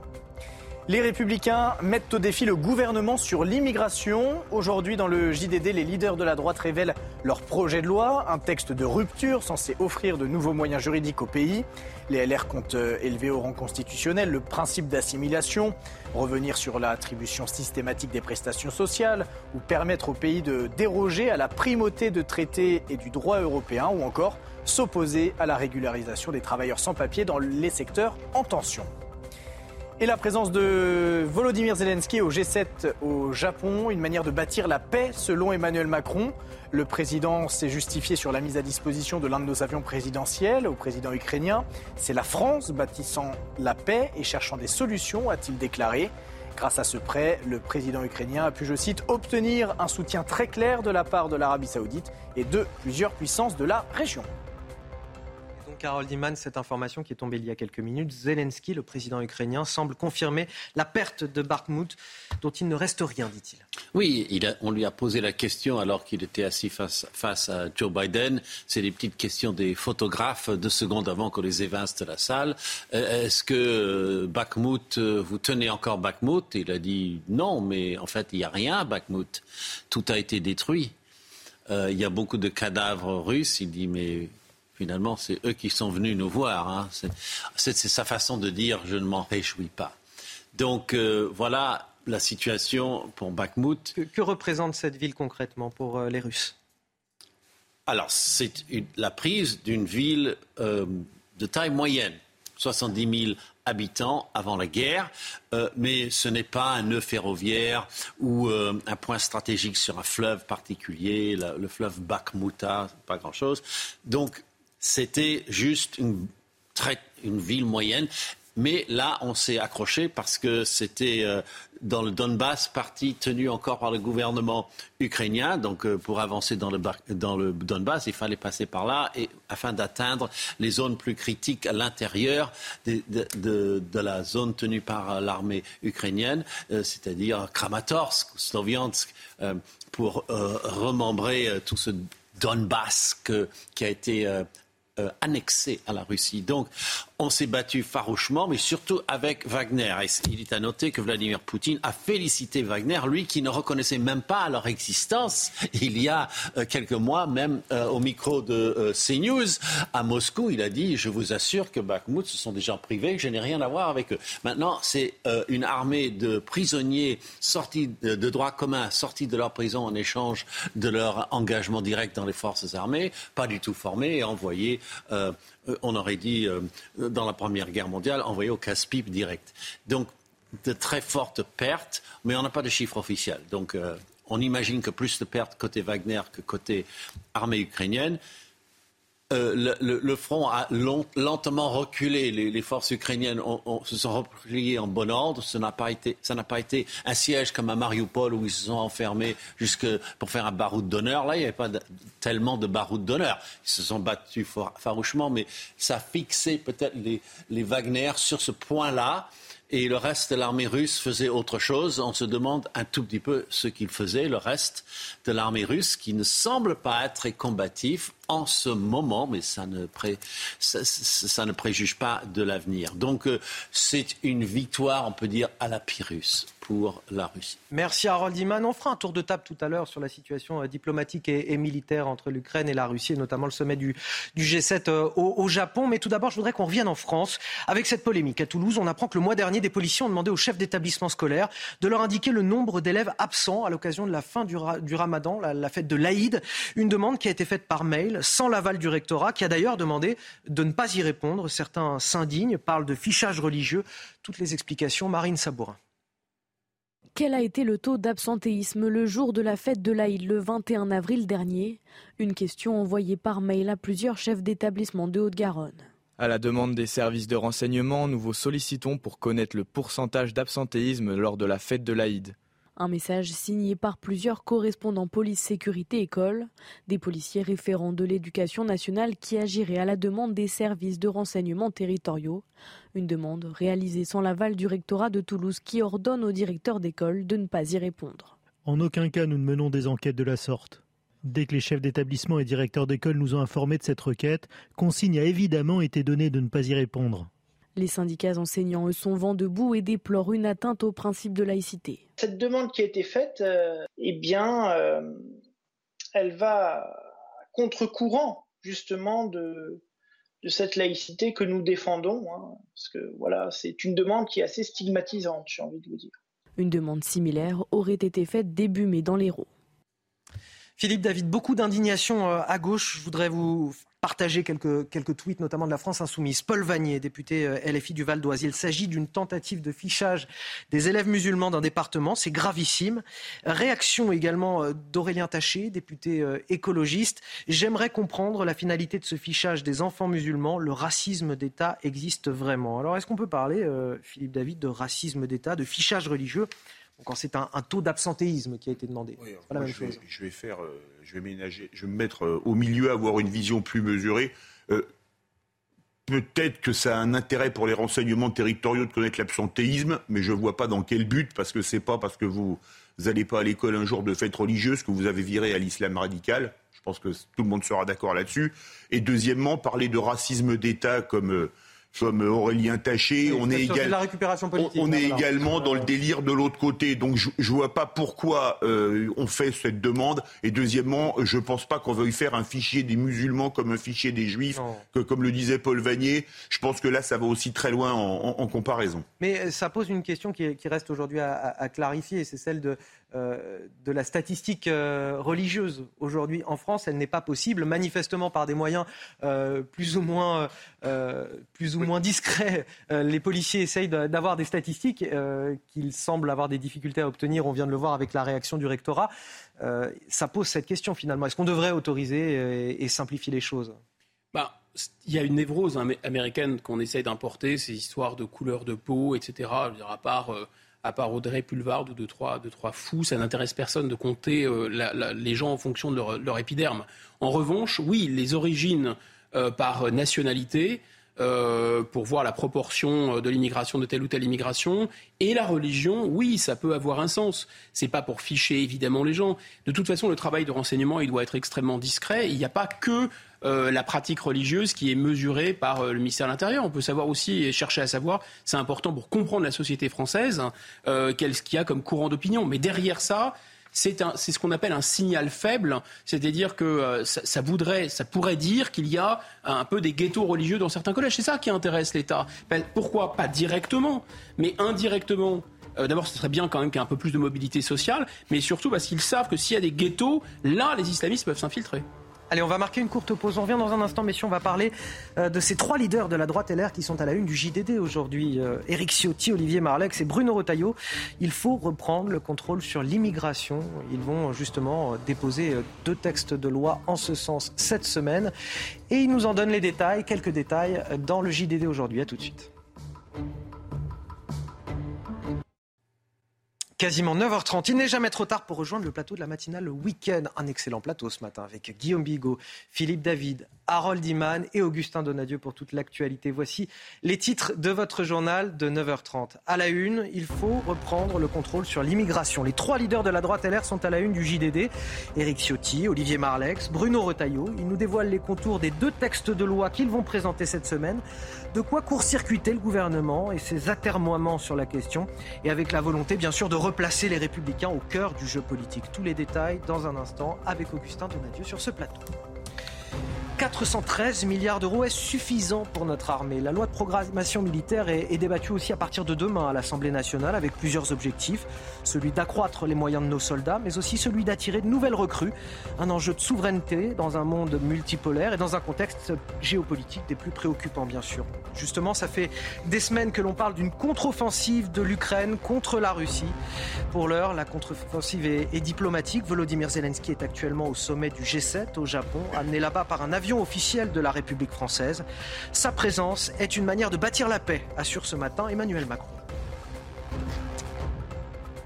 on commence tout d'abord avec cette euh, information qui nous est parvenue ce matin. Une fusillade à Marseille, dans le 11e euh, arrondissement de la ville. Elle s'est produite aux alentours de 5 heures du matin. On parle de plusieurs victimes, trois morts. On est euh, tout de suite avec Rudy Mana. Bonjour, vous êtes euh, responsable du syndicat Alliance pour la zone sud. Est-ce que vous avez euh, des informations à, nous apporter concernant cette fusillade, les circonstances, les faits qui se sont déroulés ce matin? Bonjour à tous. effectivement, une nouvelle fusillade sur Marseille, une énième fusillade sur Marseille où où on a trois victimes à déplorer, trois victimes qui, qui auraient aux d'une vingtaine d'années, euh, qui sortaient de boîtes de nuit, d'une discothèque du 11e arrondissement de Marseille, les quartiers sud de Marseille, c'est-à-dire des quartiers qui ne sont pas fortement touchés par une délinquance ou, euh, ou, une violence exacerbée. Euh, trois individus, trois, trois victimes pardon, qui ont été, qui ont été abattus à l'arme de guerre, à la Kalachnikov. Euh, par un ou plusieurs individus. On n'a pas l'information, on ne connaît pas encore les motifs pour lesquels ils ont été abattus à, cette arme de guerre. Euh, ce qu'on a à déplorer ce matin, malheureusement, c'est que on se rend compte que à Marseille, tout arrive, euh, tout arrive partout, surtout, et, c'est extrêmement inquiétant pour les, les, forces de police que nous sommes. Alors justement, vous me dites tout arrive partout. ces produits-là, boulevard de la Pomme, dans le 11e arrondissement euh, de, Marseille. Euh, est-ce que vous pouvez nous en dire plus sur le lieu où s'est produit cette fusillade? Est-ce que c'est un lieu qui est habituellement confronté à ce type de violence extrême? Non, absolument pas. Ce, quartier, euh, le boulevard de la Pomme, c'est un quartier qui, n'a aucun problème, qui, n'est pas connu pour des, faits de délinquance grave, absolument pas. Bon, là, en l'occurrence, c'est une boîte de nuit, donc une boîte de nuit, euh, il peut se passer plein de choses dans, une boîte de nuit. Euh, l'enquête de la police judiciaire qui a été saisie pour cette affaire déterminera les raisons pour lesquelles il y a eu il y a eu cette fusillade à l'issue. Est-ce que les tireurs attendaient à la sortie de la boîte? Est-ce qu'il y a eu une altercation à l'intérieur de la boîte? Euh, Est-ce que c'est une vengeance qu'il y a eu par rapport à, à des faits qui se sont passés à l'extérieur ou à l'intérieur de la boîte de nuit, tout ça, on ne peut pas y répondre. Nous, la, chose à laquelle nous sommes confrontés ce matin, c'est qu'il y a quand même trois victimes, encore une fois, d'une vingtaine d'années. Encore une fois, c'est Marseille qui est touché. Oh, vous le dites régulièrement sur votre antenne, il y a beaucoup d'endroits en France qui sont touchés par ces, fusillades, mais il faut reconnaître que Marseille est plus particulièrement touché par ces fusillades à, longueur d'année. Et là, on est parti sur une année totalement apocalyptique, puisque on recense déjà 21 personnes, 21 victimes qui sont décédées suite à, ces fusillades, alors que l'année dernière, il y en avait eu 32. Franchement, on est parti sur une année historique, tristement historique. Une véritable fuite en avant, en tout cas à Marseille. Merci euh, Rudy Manin d'avoir accepté de témoigner ce matin sur notre antenne. On vous donnera évidemment euh, sur notre antenne, sur CNews, de plus amples informations sur euh, cette fusillade et, peut-être les raisons qui ont mené à ce règlement de compte, si on peut parler de règlement de compte on le verra avec euh, le développement de, l'enquête. On va partir à présent dans le département de l'Indre, où il y a toujours plus de fêtards. Ils étaient aux environs de 30 000 hier à participer à ce technival interdit par la préfecture sur un terrain euh, privé de, de Villegongis. On va rejoindre sur place Solène Boulan et Jules Bedot, nos envoyés euh, spéciaux. Bonjour Solène, c'est aujourd'hui le dernier jour de ce technival. J'ai envie de dire enfin pour les riverains. En tout cas, toujours plus de monde, beaucoup de bruit, mais aussi la présence, c'est obligé, de la protection civile. Oui, effectivement, une quinzaine de bénévoles de la protection civile sont arrivés euh, en renfort euh, ce matin euh, dès 8 heures pour assurer la sécurité des 30 000 festivaliers qui se trouvent ici sur le site du Technival. Et justement, alors moi je me trouve avec Alexandre Mailleux, vous, vous êtes bénévole donc à la protection civile, vous venez pas du coin, hein. vous, venez de, Meurthe et Moselle. Est-ce que vous pouvez nous, expliquer un petit peu comment s'est déroulée déroulé cette soirée? Alors euh, globalement la soirée, la nuit était plutôt calme. On avait renforcé les effectifs euh, en conséquence, en l'attente des festivaliers, et euh, ça s'est plutôt très bien passé. Est-ce qu'il y a eu des prises en charge, voilà, et à, quoi était-elle était liée On a eu diverses prises en charge, hein, des traumatismes, des intoxications liées à l'alcool ou aux stupéfiants, ce qui est assez classique sur ce type de manifestation. Mais on peut avoir tout type d'intervention ici. Donc heureusement qu'on a le dispositif de secours à l'intérieur du site et le dispositif médical qui est un petit peu en retrait et qui nous permet d'intervenir avec le SAMU et les sapeurs-pompiers pour des prises en charge plus lourdes. Justement, euh, ce, dispositif de secours, est-ce qu'il va rester euh, similaire aujourd'hui en termes d'effectifs? Combien vous êtes à peu près? Alors pour le moment, on va maintenir euh, ce dispositif. Donc la protection civile, on a une quarantaine présents sur site. On maintient ce dispositif pour la journée en attente de voir si l'effectif des personnes qui se trouvent sur le Technival évolue. Mais pour l'instant, on maintient l'effectif. Merci Alexandre. Vous l'avez entendu, un dispositif de sécurité, euh, de secours, pardon, renforcé donc à l'image du dispositif euh, de sécurité euh, des forces de l'ordre. Environ 320 gendarmes sont toujours présents ici aux abords du site pour assurer eh bien, des contrôles des allées et venues sur le site du Technival. Solène Boulan et Jules Baudot qui nous rendent compte de ce dernier jour de, Technival. Merci à, à, tous les deux. On va ouvrir une page politique à présent dans votre journal. La communication des LR particulièrement soignée ce dimanche. Les trois leaders des Républicains qui s'affichent ensemble dans le JDD en photo. Éric Ciotti, le président du parti, Olivier Marlex, le chef de file des députés, et Bruno Retailleau, celui des sénateurs. Trois hommes qui apparaissent unis pour présenter deux textes de loi sur l'immigration. Et c'est avec vous, Augustin Audagneux, au Donadieu qu'on va en parler. Augustin, ils dévoilent les contours de leur proposition de loi qui a pour but, on va pas se mentir, euh, de court-circuiter le gouvernement sur cette question. Effectivement, et ils veulent taper fort. Déjà, les trois leaders s'affichent unis pour, disent-ils, mettre fin à 20 ans d'impuissance. Premier axe pour les LR, modifier la Constitution pour redonner à la France et ses parlementaires les moyens d'agir. Bruno Retailleau déclare Le pouvoir n'est plus entre les mains du Parlement, mais entre celles des cours suprêmes, Conseil constitutionnel, Cour européenne des droits de l'homme. Si nous ne modifions pas la Constitution, nous aurions beau voter des lois au Parlement, elles seraient aussitôt contredites par ce gouvernement des juges. Alors l'objectif, c'est de permettre l'organisation d'un référendum sur l'immigration, mais pas seulement, ils veulent déroger à la primauté des traités européens, éloigner systématiquement les étrangers condamnés à une peine d'emprisonnement, instruire les procédures d'asile dans les consulats et les ambassades hors du sol euh, français. Pour Eric Ciotti, le message doit être clair et sans ambiguïté. La France n'est pas un Eldorado. Ceux qui sont arrivés illégalement doivent savoir qu'ils ne seront pas bien accueillis et qu'ils n'auront aucun droit. Autrement dit, pas de prestations sociales systématiques. Olivier Marlex, lui, met, le chef, met la pression sur le chef de l'État. Il lui lance même un défi. Les Français attendent une reprise en main énergique de l'immigration. Le gouvernement nous dit qu'il veut un texte. Eh bien, nous lui en proposons deux. Pour nous, c'est ça ou rien. Et enfin, Éric Ciotti, le président du Parti des Républicains, euh, surenchérit. Je dis au gouvernement et au président de la République, chiche, si vous voulez sincèrement changer de politique migratoire, saisissez cette opportunité. Toute autre décision serait de la procrastination et le choix de l'impuissance. Merci Augustin Donadieu. C'est vrai que c'est une grosse pression qui est mise là sur euh, l'exécutif euh, et, sa majorité là. Ah bah, je trouve que c'est quand même. Je vais, je vais faire une petite digression, vous permettez. N'allez pas trop loin. Parler de 20 ans d'impuissance.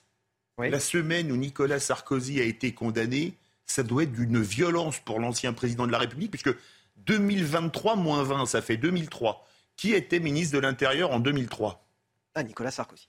Qui était président de la République de 2007 à 2012 Nicolas Sarkozy. Qui a donc cautionné l'impuissance pendant toutes ces années? Messieurs Marlex, etc. Démonstration. Non mais c'est quand même amusant. Alors j'adore qui a supprimé la double peine Nicolas Sarkozy. Et j'adore quand même de voir des gens qui nous disent oui, il faut arrêter avec le gouvernement des juges, les traités européens, etc. Qui a soutenu le traité de Maastricht? Les mêmes. Qui a soutenu le traité constitutionnel européen rejeté par les Français? Les mêmes. Et qui, quand les Français ont dit non, leur ont répondu allez vous faire voir, comme disait Coluche, la dictature c'est ferme ta gueule, la démocratie c'est cause toujours en le traité de Lisbonne? Doucement, doucement sur les expressions. Non, c'est vous êtes les rois de la. Vous pouvez vérifier. Vous voulez de la punchline, vous en avez. inutile, de dire, que là, là, inutile de dire que euh, je vais acheter le journal du dimanche, on va bien rire.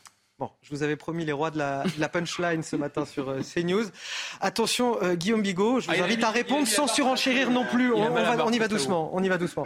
Oh, écoutez, deux commentaires très sans, sans nécessairement de punchline. Le premier, c'est que euh, ils savent très bien, ils font cette proposition tout en, en, sachant très bien que ça ne passera pas, que ça ne peut pas passer, puisque seul le président de la République peut enclencher un référendum, que le référendum il dépasse celui de la compétence de l'article 11, vous savez, la modification euh, par, de, de, la Constitution par, par référendum populaire. Donc il faut passer ensuite par le Congrès, c'est-à-dire les deux tiers des sénateurs ou trois cinquièmes même des sénateurs et des députés, ce qui n'arrivera pas. Donc c'est sans risque, si vous voulez. Ils proposent quelque chose dont ils savent parfaitement que ça n'a aucune chance d'aboutir. Et deuxièmement, évidemment, je suis d'accord, c'est un aveu en creux. Ça veut dire qu'à chaque fois qu'il nous parlait d'immigration, sans parler de réforme constitutionnelle, il se moquait de la population française, comme Valérie Pécresse, qui euh, et, d'autres d'ailleurs, et, et M. Ciotti, etc., faisaient du vélo d'appartement sur l'immigration. Ils pédalaient très très fort pour dire regardez, on va on va on va régler le problème de l'immigration. Mais évidemment, ils pédalaient sans roue. Le vélo est un vélo d'appartement puisqu'il n'y avait pas de modification constitutionnelle. Donc l'Europe restait maîtresse et les traités restaient euh, empêchait toute action réelle. Vous m'avez rhabillé tout le monde ce matin. Hein. Bah, c'est bien. on va continuer à commenter. déjà un peu dans le nudisme politique depuis quelques années. Je crois que c'est la Fashion Week quelque part en ce moment. Bah, je, vois ça. Autre sujet euh, débattu à partir de, demain à l'Assemblée nationale, la loi de programmation militaire. Elle prévoit une forte augmentation du budget sur les euh, sept années qui viennent. 413 milliards d'euros, un petit peu plus de 413 milliards d'euros. Un chiffre faramineux, mais qui pour certains semble encore insuffisant au regard des besoins. Les explications, Florent Ferraud et euh, mes deux snipers vont commenter le reste de l'actualité ensuite. 413 milliards d'euros sur 7 ans, une forte augmentation du budget.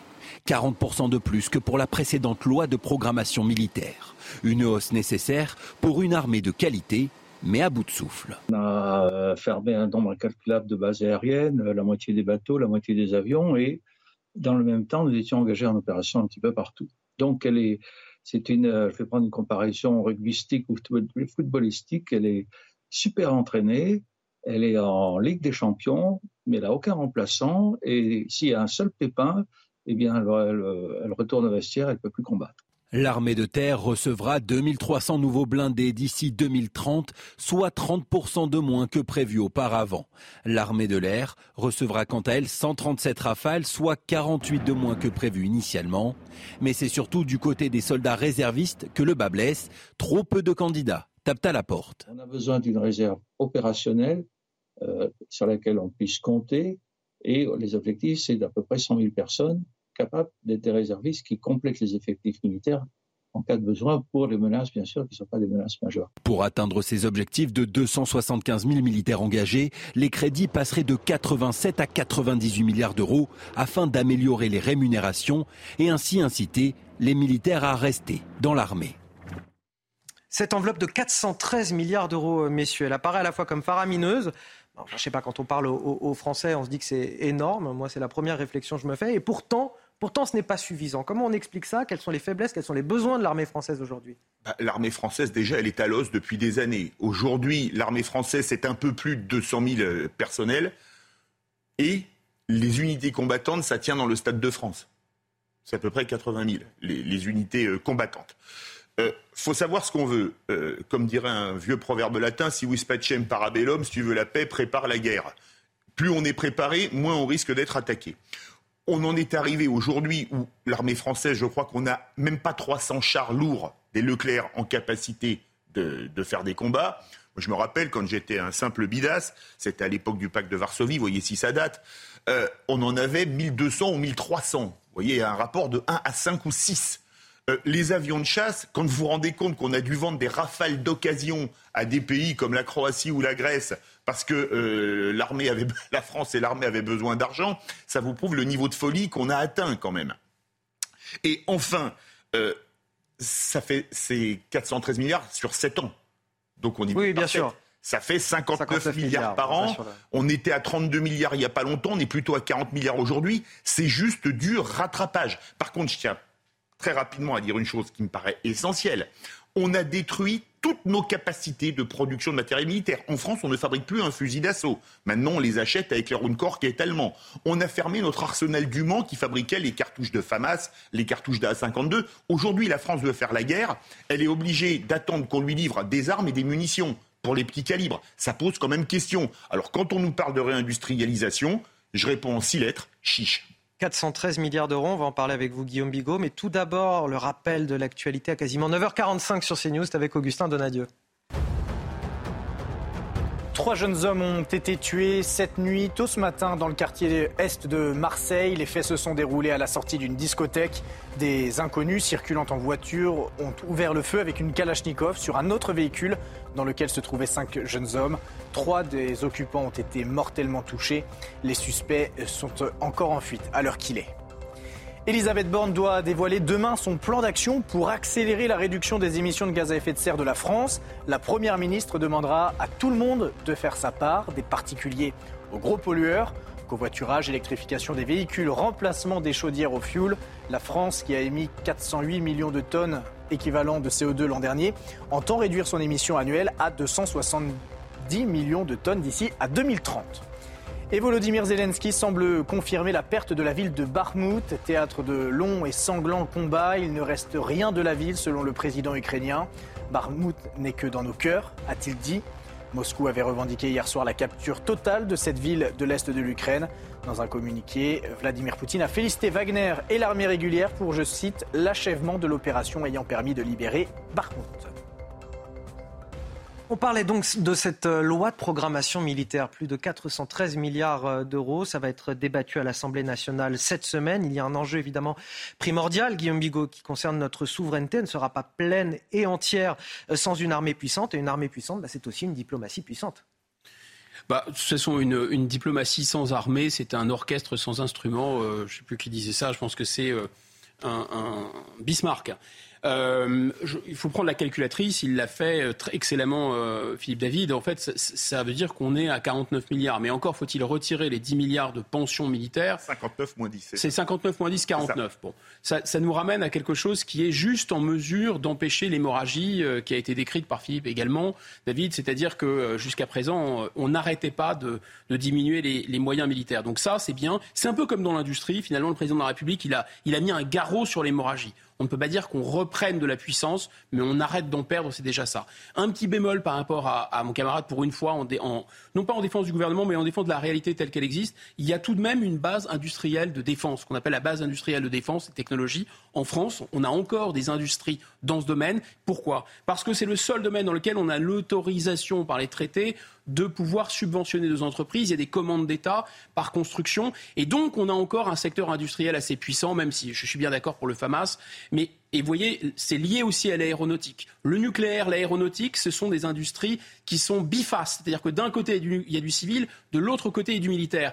Et ce qui est très intéressant, c'est qu'on voit bien, et sans faire de grandes théories, il voit bien que, en matière constitutionnelle ou juridique, tous les gens s'accordent à dire, tout le monde s'accorde à dire que la, culture des peuples, les, nationalités ont une influence sur la manière dont on applique les règles de droit. Par exemple, le parlementarisme en France et en Angleterre, c'est pas la même chose. Euh, par exemple, le pouvoir d'un seul homme en France, ça donne Napoléon en Allemagne, c'est pas terrible, etc. Vous voyez, donc la culture des peuples a une influence. Mais en économie, en économie, ces fanatiques du libre marché refusent absolument, exactement comme les fanatiques du communisme d'ailleurs, de comprendre que la, culture des peuples a une influence sur la manière dont on fait de l'économie. En France, le colbertisme est puissant. Si l'État n'est pas stratège, on ne produit rien. Allez, on va parler de diplomatie à présent avec la présence de Volodymyr Zelensky au G7. C'est une manière de bâtir la paix, euh, nous dit Emmanuel Macron qui participe à ce sommet au Japon. Selon lui, le président ukrainien va pouvoir s'exprimer devant plusieurs puissances du monde qui parfois ne sont exposées qu'à un seul discours. D'ailleurs, pour ses déplacements, ceux de Volodymyr Zelensky, le chef de l'État a mis à disposition un avion officiel de la République. Cela a pu susciter euh, des discussions, la polémique un petit peu ces dernières heures. La France est-elle dans son rôle? Écoutez la réponse d'Emmanuel Macron. Je pense que c'est l'honneur de la France d'avoir fait cela. Et je pense que c'est tout à fait cohérent avec notre politique de, soutien dès le premier jour. Et, c'est aussi la France bâtissant la paix, cherchant des solutions. La France est une, une puissance de solutions en permettant au président Zelensky de se rendre devant la Ligue arabe, de parler très directement avec ces derniers, d'avoir un soutien très clair de la part de l'Arabie saoudite et de plusieurs puissances de la région, ce qui est un vrai tournant, et de venir ici pour pouvoir euh, s'exprimer dans quelques instants devant les, membres du G7, obtenir des clarifications parfois sur les soutiens et plaider devant euh, la troïka des présidences du G20, c'est une manière de bâtir la paix. À défaut d'une victoire militaire sur le terrain pour Volodymyr Zelensky, c'est une contre-offensive diplomatique qu'il mène. Est-ce que c'est une victoire là aussi ou pas? Victoire, non, pas encore, mais c'est certainement une offensive impressionnante parce que là, il a, quand même euh, eu devant lui euh, déjà la Ligue arabe, euh, où l'avait amené l'avion de République française à Jeddah. où il a pu parler devant nombre de chefs d'État arabes qui sont très proches de la Russie. Ensuite, à Hiroshima, où il a vu en face à face Narendra Modi, le Premier ministre indien, le pays le plus peuplé de la Terre. Là, il est avec le président indonésien, euh, pays musulman le plus peuplé de la Terre. Bon, euh, c'est des gros points qu'il marque euh, de cette façon. des pays qui ne veulent pas du tout se mêler de la guerre russo-ukrainienne et euh, pense surtout au pétrole et aux céréales. Donc c'était quelque chose de, gros. Et puis il a obtenu aussi à cet endroit, à Hiroshima, la promesse américaine de donner le feu vert pour la vente ou enfin la fourniture de F-16 et ces avions de fabrication américaine à l'armée ukrainienne. Et donc on a plusieurs volontaires Portugal, Danemark, Royaume-Uni, Pays-Bas pas encore la Belgique et la Norvège, mais ça pourrait venir. Pas, d'avion américain et avec une condition, alors peut-être euh, victoire ou non, je ne sais pas, il ne faut pas survoler l'espace aérien russe. Non. Donc il a quand même des conditions. Un commentaire rapide, Guillaume Bigot, il nous reste plus que quelques secondes. Oh, très bref, moi j'étais extrêmement choqué. Euh, par le fait que le président des États-Unis euh, donne instruction à ses vassaux de donner des F-16. Mais le suzerain ne veut pas les donner lui. Alors, à la fois parce qu'il y a de la technologie des lois américaines qui empêchent d'eux directement, ce n'est pas exactement les mêmes catégories de F-16, euh, d'une part, mais d'autre part, moi je trouve ça incroyable que le président des États-Unis décide à la place des dirigeants euh, d'autres pays. Enfin, dire, si quelqu'un avait un doute sur le fait que l'Union européenne est le paillasson des États-Unis, c'est clair et net. On, renchérit avec une dernière punchline où je. les Américains, en matière de NC, c'est un avion de General Dynamics. Ça aurait peut-être été à eux de les livrer aussi. Ça, on est bien d'accord dans ce domaine. Allez, messieurs, on finit avec les sports à présent. C'était votre programme avec Groupe Verlaine. Isolation par l'extérieur avec aide de l'État. Groupe Verlaine, connectons nos énergies. Le choc de ce samedi soir et pour Lille face à l'OM, il y avait de gros enjeux au coup d'envoi de ce match. L'OM sans Payet ni Tavares espérait s'emparer provisoirement de la deuxième place. Le LOSC distançait ses rivaux dans la course à l'Europe et ce sont donc les Lillois qui ont rempli leur objectif. L'ouverture du score marseillaise, Jonathan Kloss, ça tient jusqu'à la faute de Paul Lopez sur Baléba. Jonathan David inscrit sur penalty son 22e but de la saison en Ligue 1. L'OM pensait reprendre les devants, mais le but d'Alexis Sanchez est invalidé par la VAR. Et c'est euh, finalement Jonathan Bamba qui offre la victoire à son équipe de buts Coup d'arrêt pour l'OM qui concède sa deuxième défaite consécutive en déplacement. Votre programme avec Groupe Verlaine. Installation photovoltaïque garantie 25 ans. Groupe Verlaine, connectons nos énergies l'élite de l'analyse politique. Elle était sur ce plateau ce matin. Oui, mais j'ai pas fini de vous complimenter, messieurs. Même hors antenne, je le ferai encore une fois. Merci à vous. Merci Guillaume. La présentation. Merci. Le stade Rochelet de la présentation. Bon, là, vous aurez tous compris, il faut rester euh, sur CNews le week-end, tous les matins, de 7h à 10h. J'en profite, hein, je fais la promo de, de mon émission. Merci à vous, euh, Guillaume Bigot. Merci, à vous, Philippe David. Et merci à vous, Harold Iman, pour euh, cet éclairage sur l'actualité internationale. Vous restez avec nous sur CNews dans quelques instants. le grand rendez-vous, CNews Europe 1, les échos, Agnès Pannier-Runacher, la ministre de la Transition énergétique, et l'invité euh, de Philippe de Villeneuve sur CNews et sur Europe 1. Dans quelques minutes, c'est tout de suite à 10h sur CNews. Problème de pare-brise? Pas de stress. Partez tranquille avec la météo et Point S-Glace. Réparation et remplacement de pare-brise. Le temps reste très agité sur la moitié sud avec de fréquents orages, parfois avec de la grêle. D'ailleurs, sur la Méditerranée, les régions centrales et ces averses orageuses peuvent remonter dans l'après-midi jusque sur la région Grand Est. Un temps plutôt calme ailleurs sur la moitié nord, mais avec un peu plus de nuages quand même qu'au cours de la matinée. De belles conditions très lumineuses sur les côtes de la Manche avec un petit peu de vent de nord qui donne un ressenti rafraîchissant. Les températures sont en nette hausse, surtout sur le nord, avec de la vraie chaleur sur la Alsace notamment, 26 pour Nancy, 23 à Paris et jusqu'à 25 également sur Besançon et Dijon. La journée de demain, toujours beaucoup d'instabilité sur le sud avec encore de fortes averses qui remontent jusque sur l'Alsace, la Lorraine et toujours un temps plutôt calme sur le nord avec un peu plus de nuages et partout un ressenti assez chaud et lourd.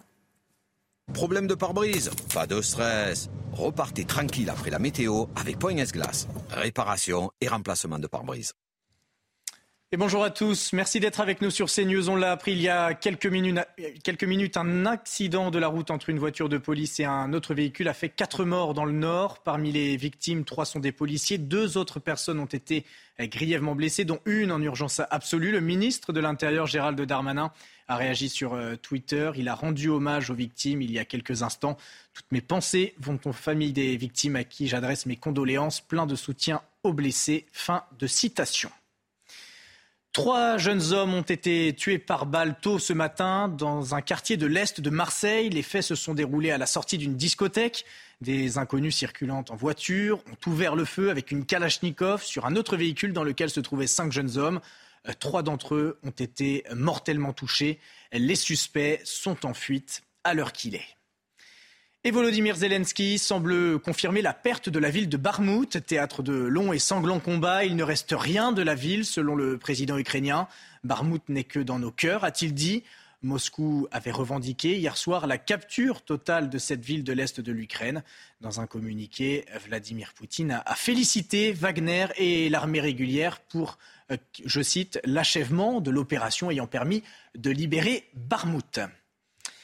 Retour en France, les Républicains mettent au défi le gouvernement sur l'immigration. Aujourd'hui, dans le JDD, les leaders de la droite révèlent leur euh, projet de loi, un texte de rupture censé offrir de nouveaux moyens juridiques au pays. Les LR comptent élever au rang constitutionnel le principe d'assimilation, revenir sur l'attribution systématique de prestations sociales, permettre au pays de déroger à la primauté des traités et du droit européen ou encore s'opposer à la régularisation des travailleurs sans papier dans, dans les secteurs en tension. Restez bien avec nous dans un instant, le grand rendez-vous. L'invité du jour, Agnès Pannier-Runacher, ministre de la Transition énergétique. Elle sera l'invitée de Pierre de Villeneuve et elle reviendra sur le, le plan que présentera Elisabeth Borne demain. Bonne journée. When you make decisions for your company, you look for the no-brainers. And if you have a lot of mailing to do, stamps.com is the ultimate no-brainer. It streamlines your processes to make your business more efficient, which makes you less busy. Mail checks, invoices, legal documents, and everything you need to keep your business running with Stamps.com. Seamlessly connect with every major marketplace and shopping cart. Schedule package pickups and see your cheapest and fastest shipping options from different carriers. With rates up to 89% off USPS and UPS rates. And with the Stamps.com mobile app, you can take care of mailing and shipping wherever you are. Make the same no-brainer decision as over 1 million other businesses with stamps.com. Sign up with code program for a 4-week trial plus free postage and a free digital scale. No long-term commitments or contracts. That's stamps.com. Code program.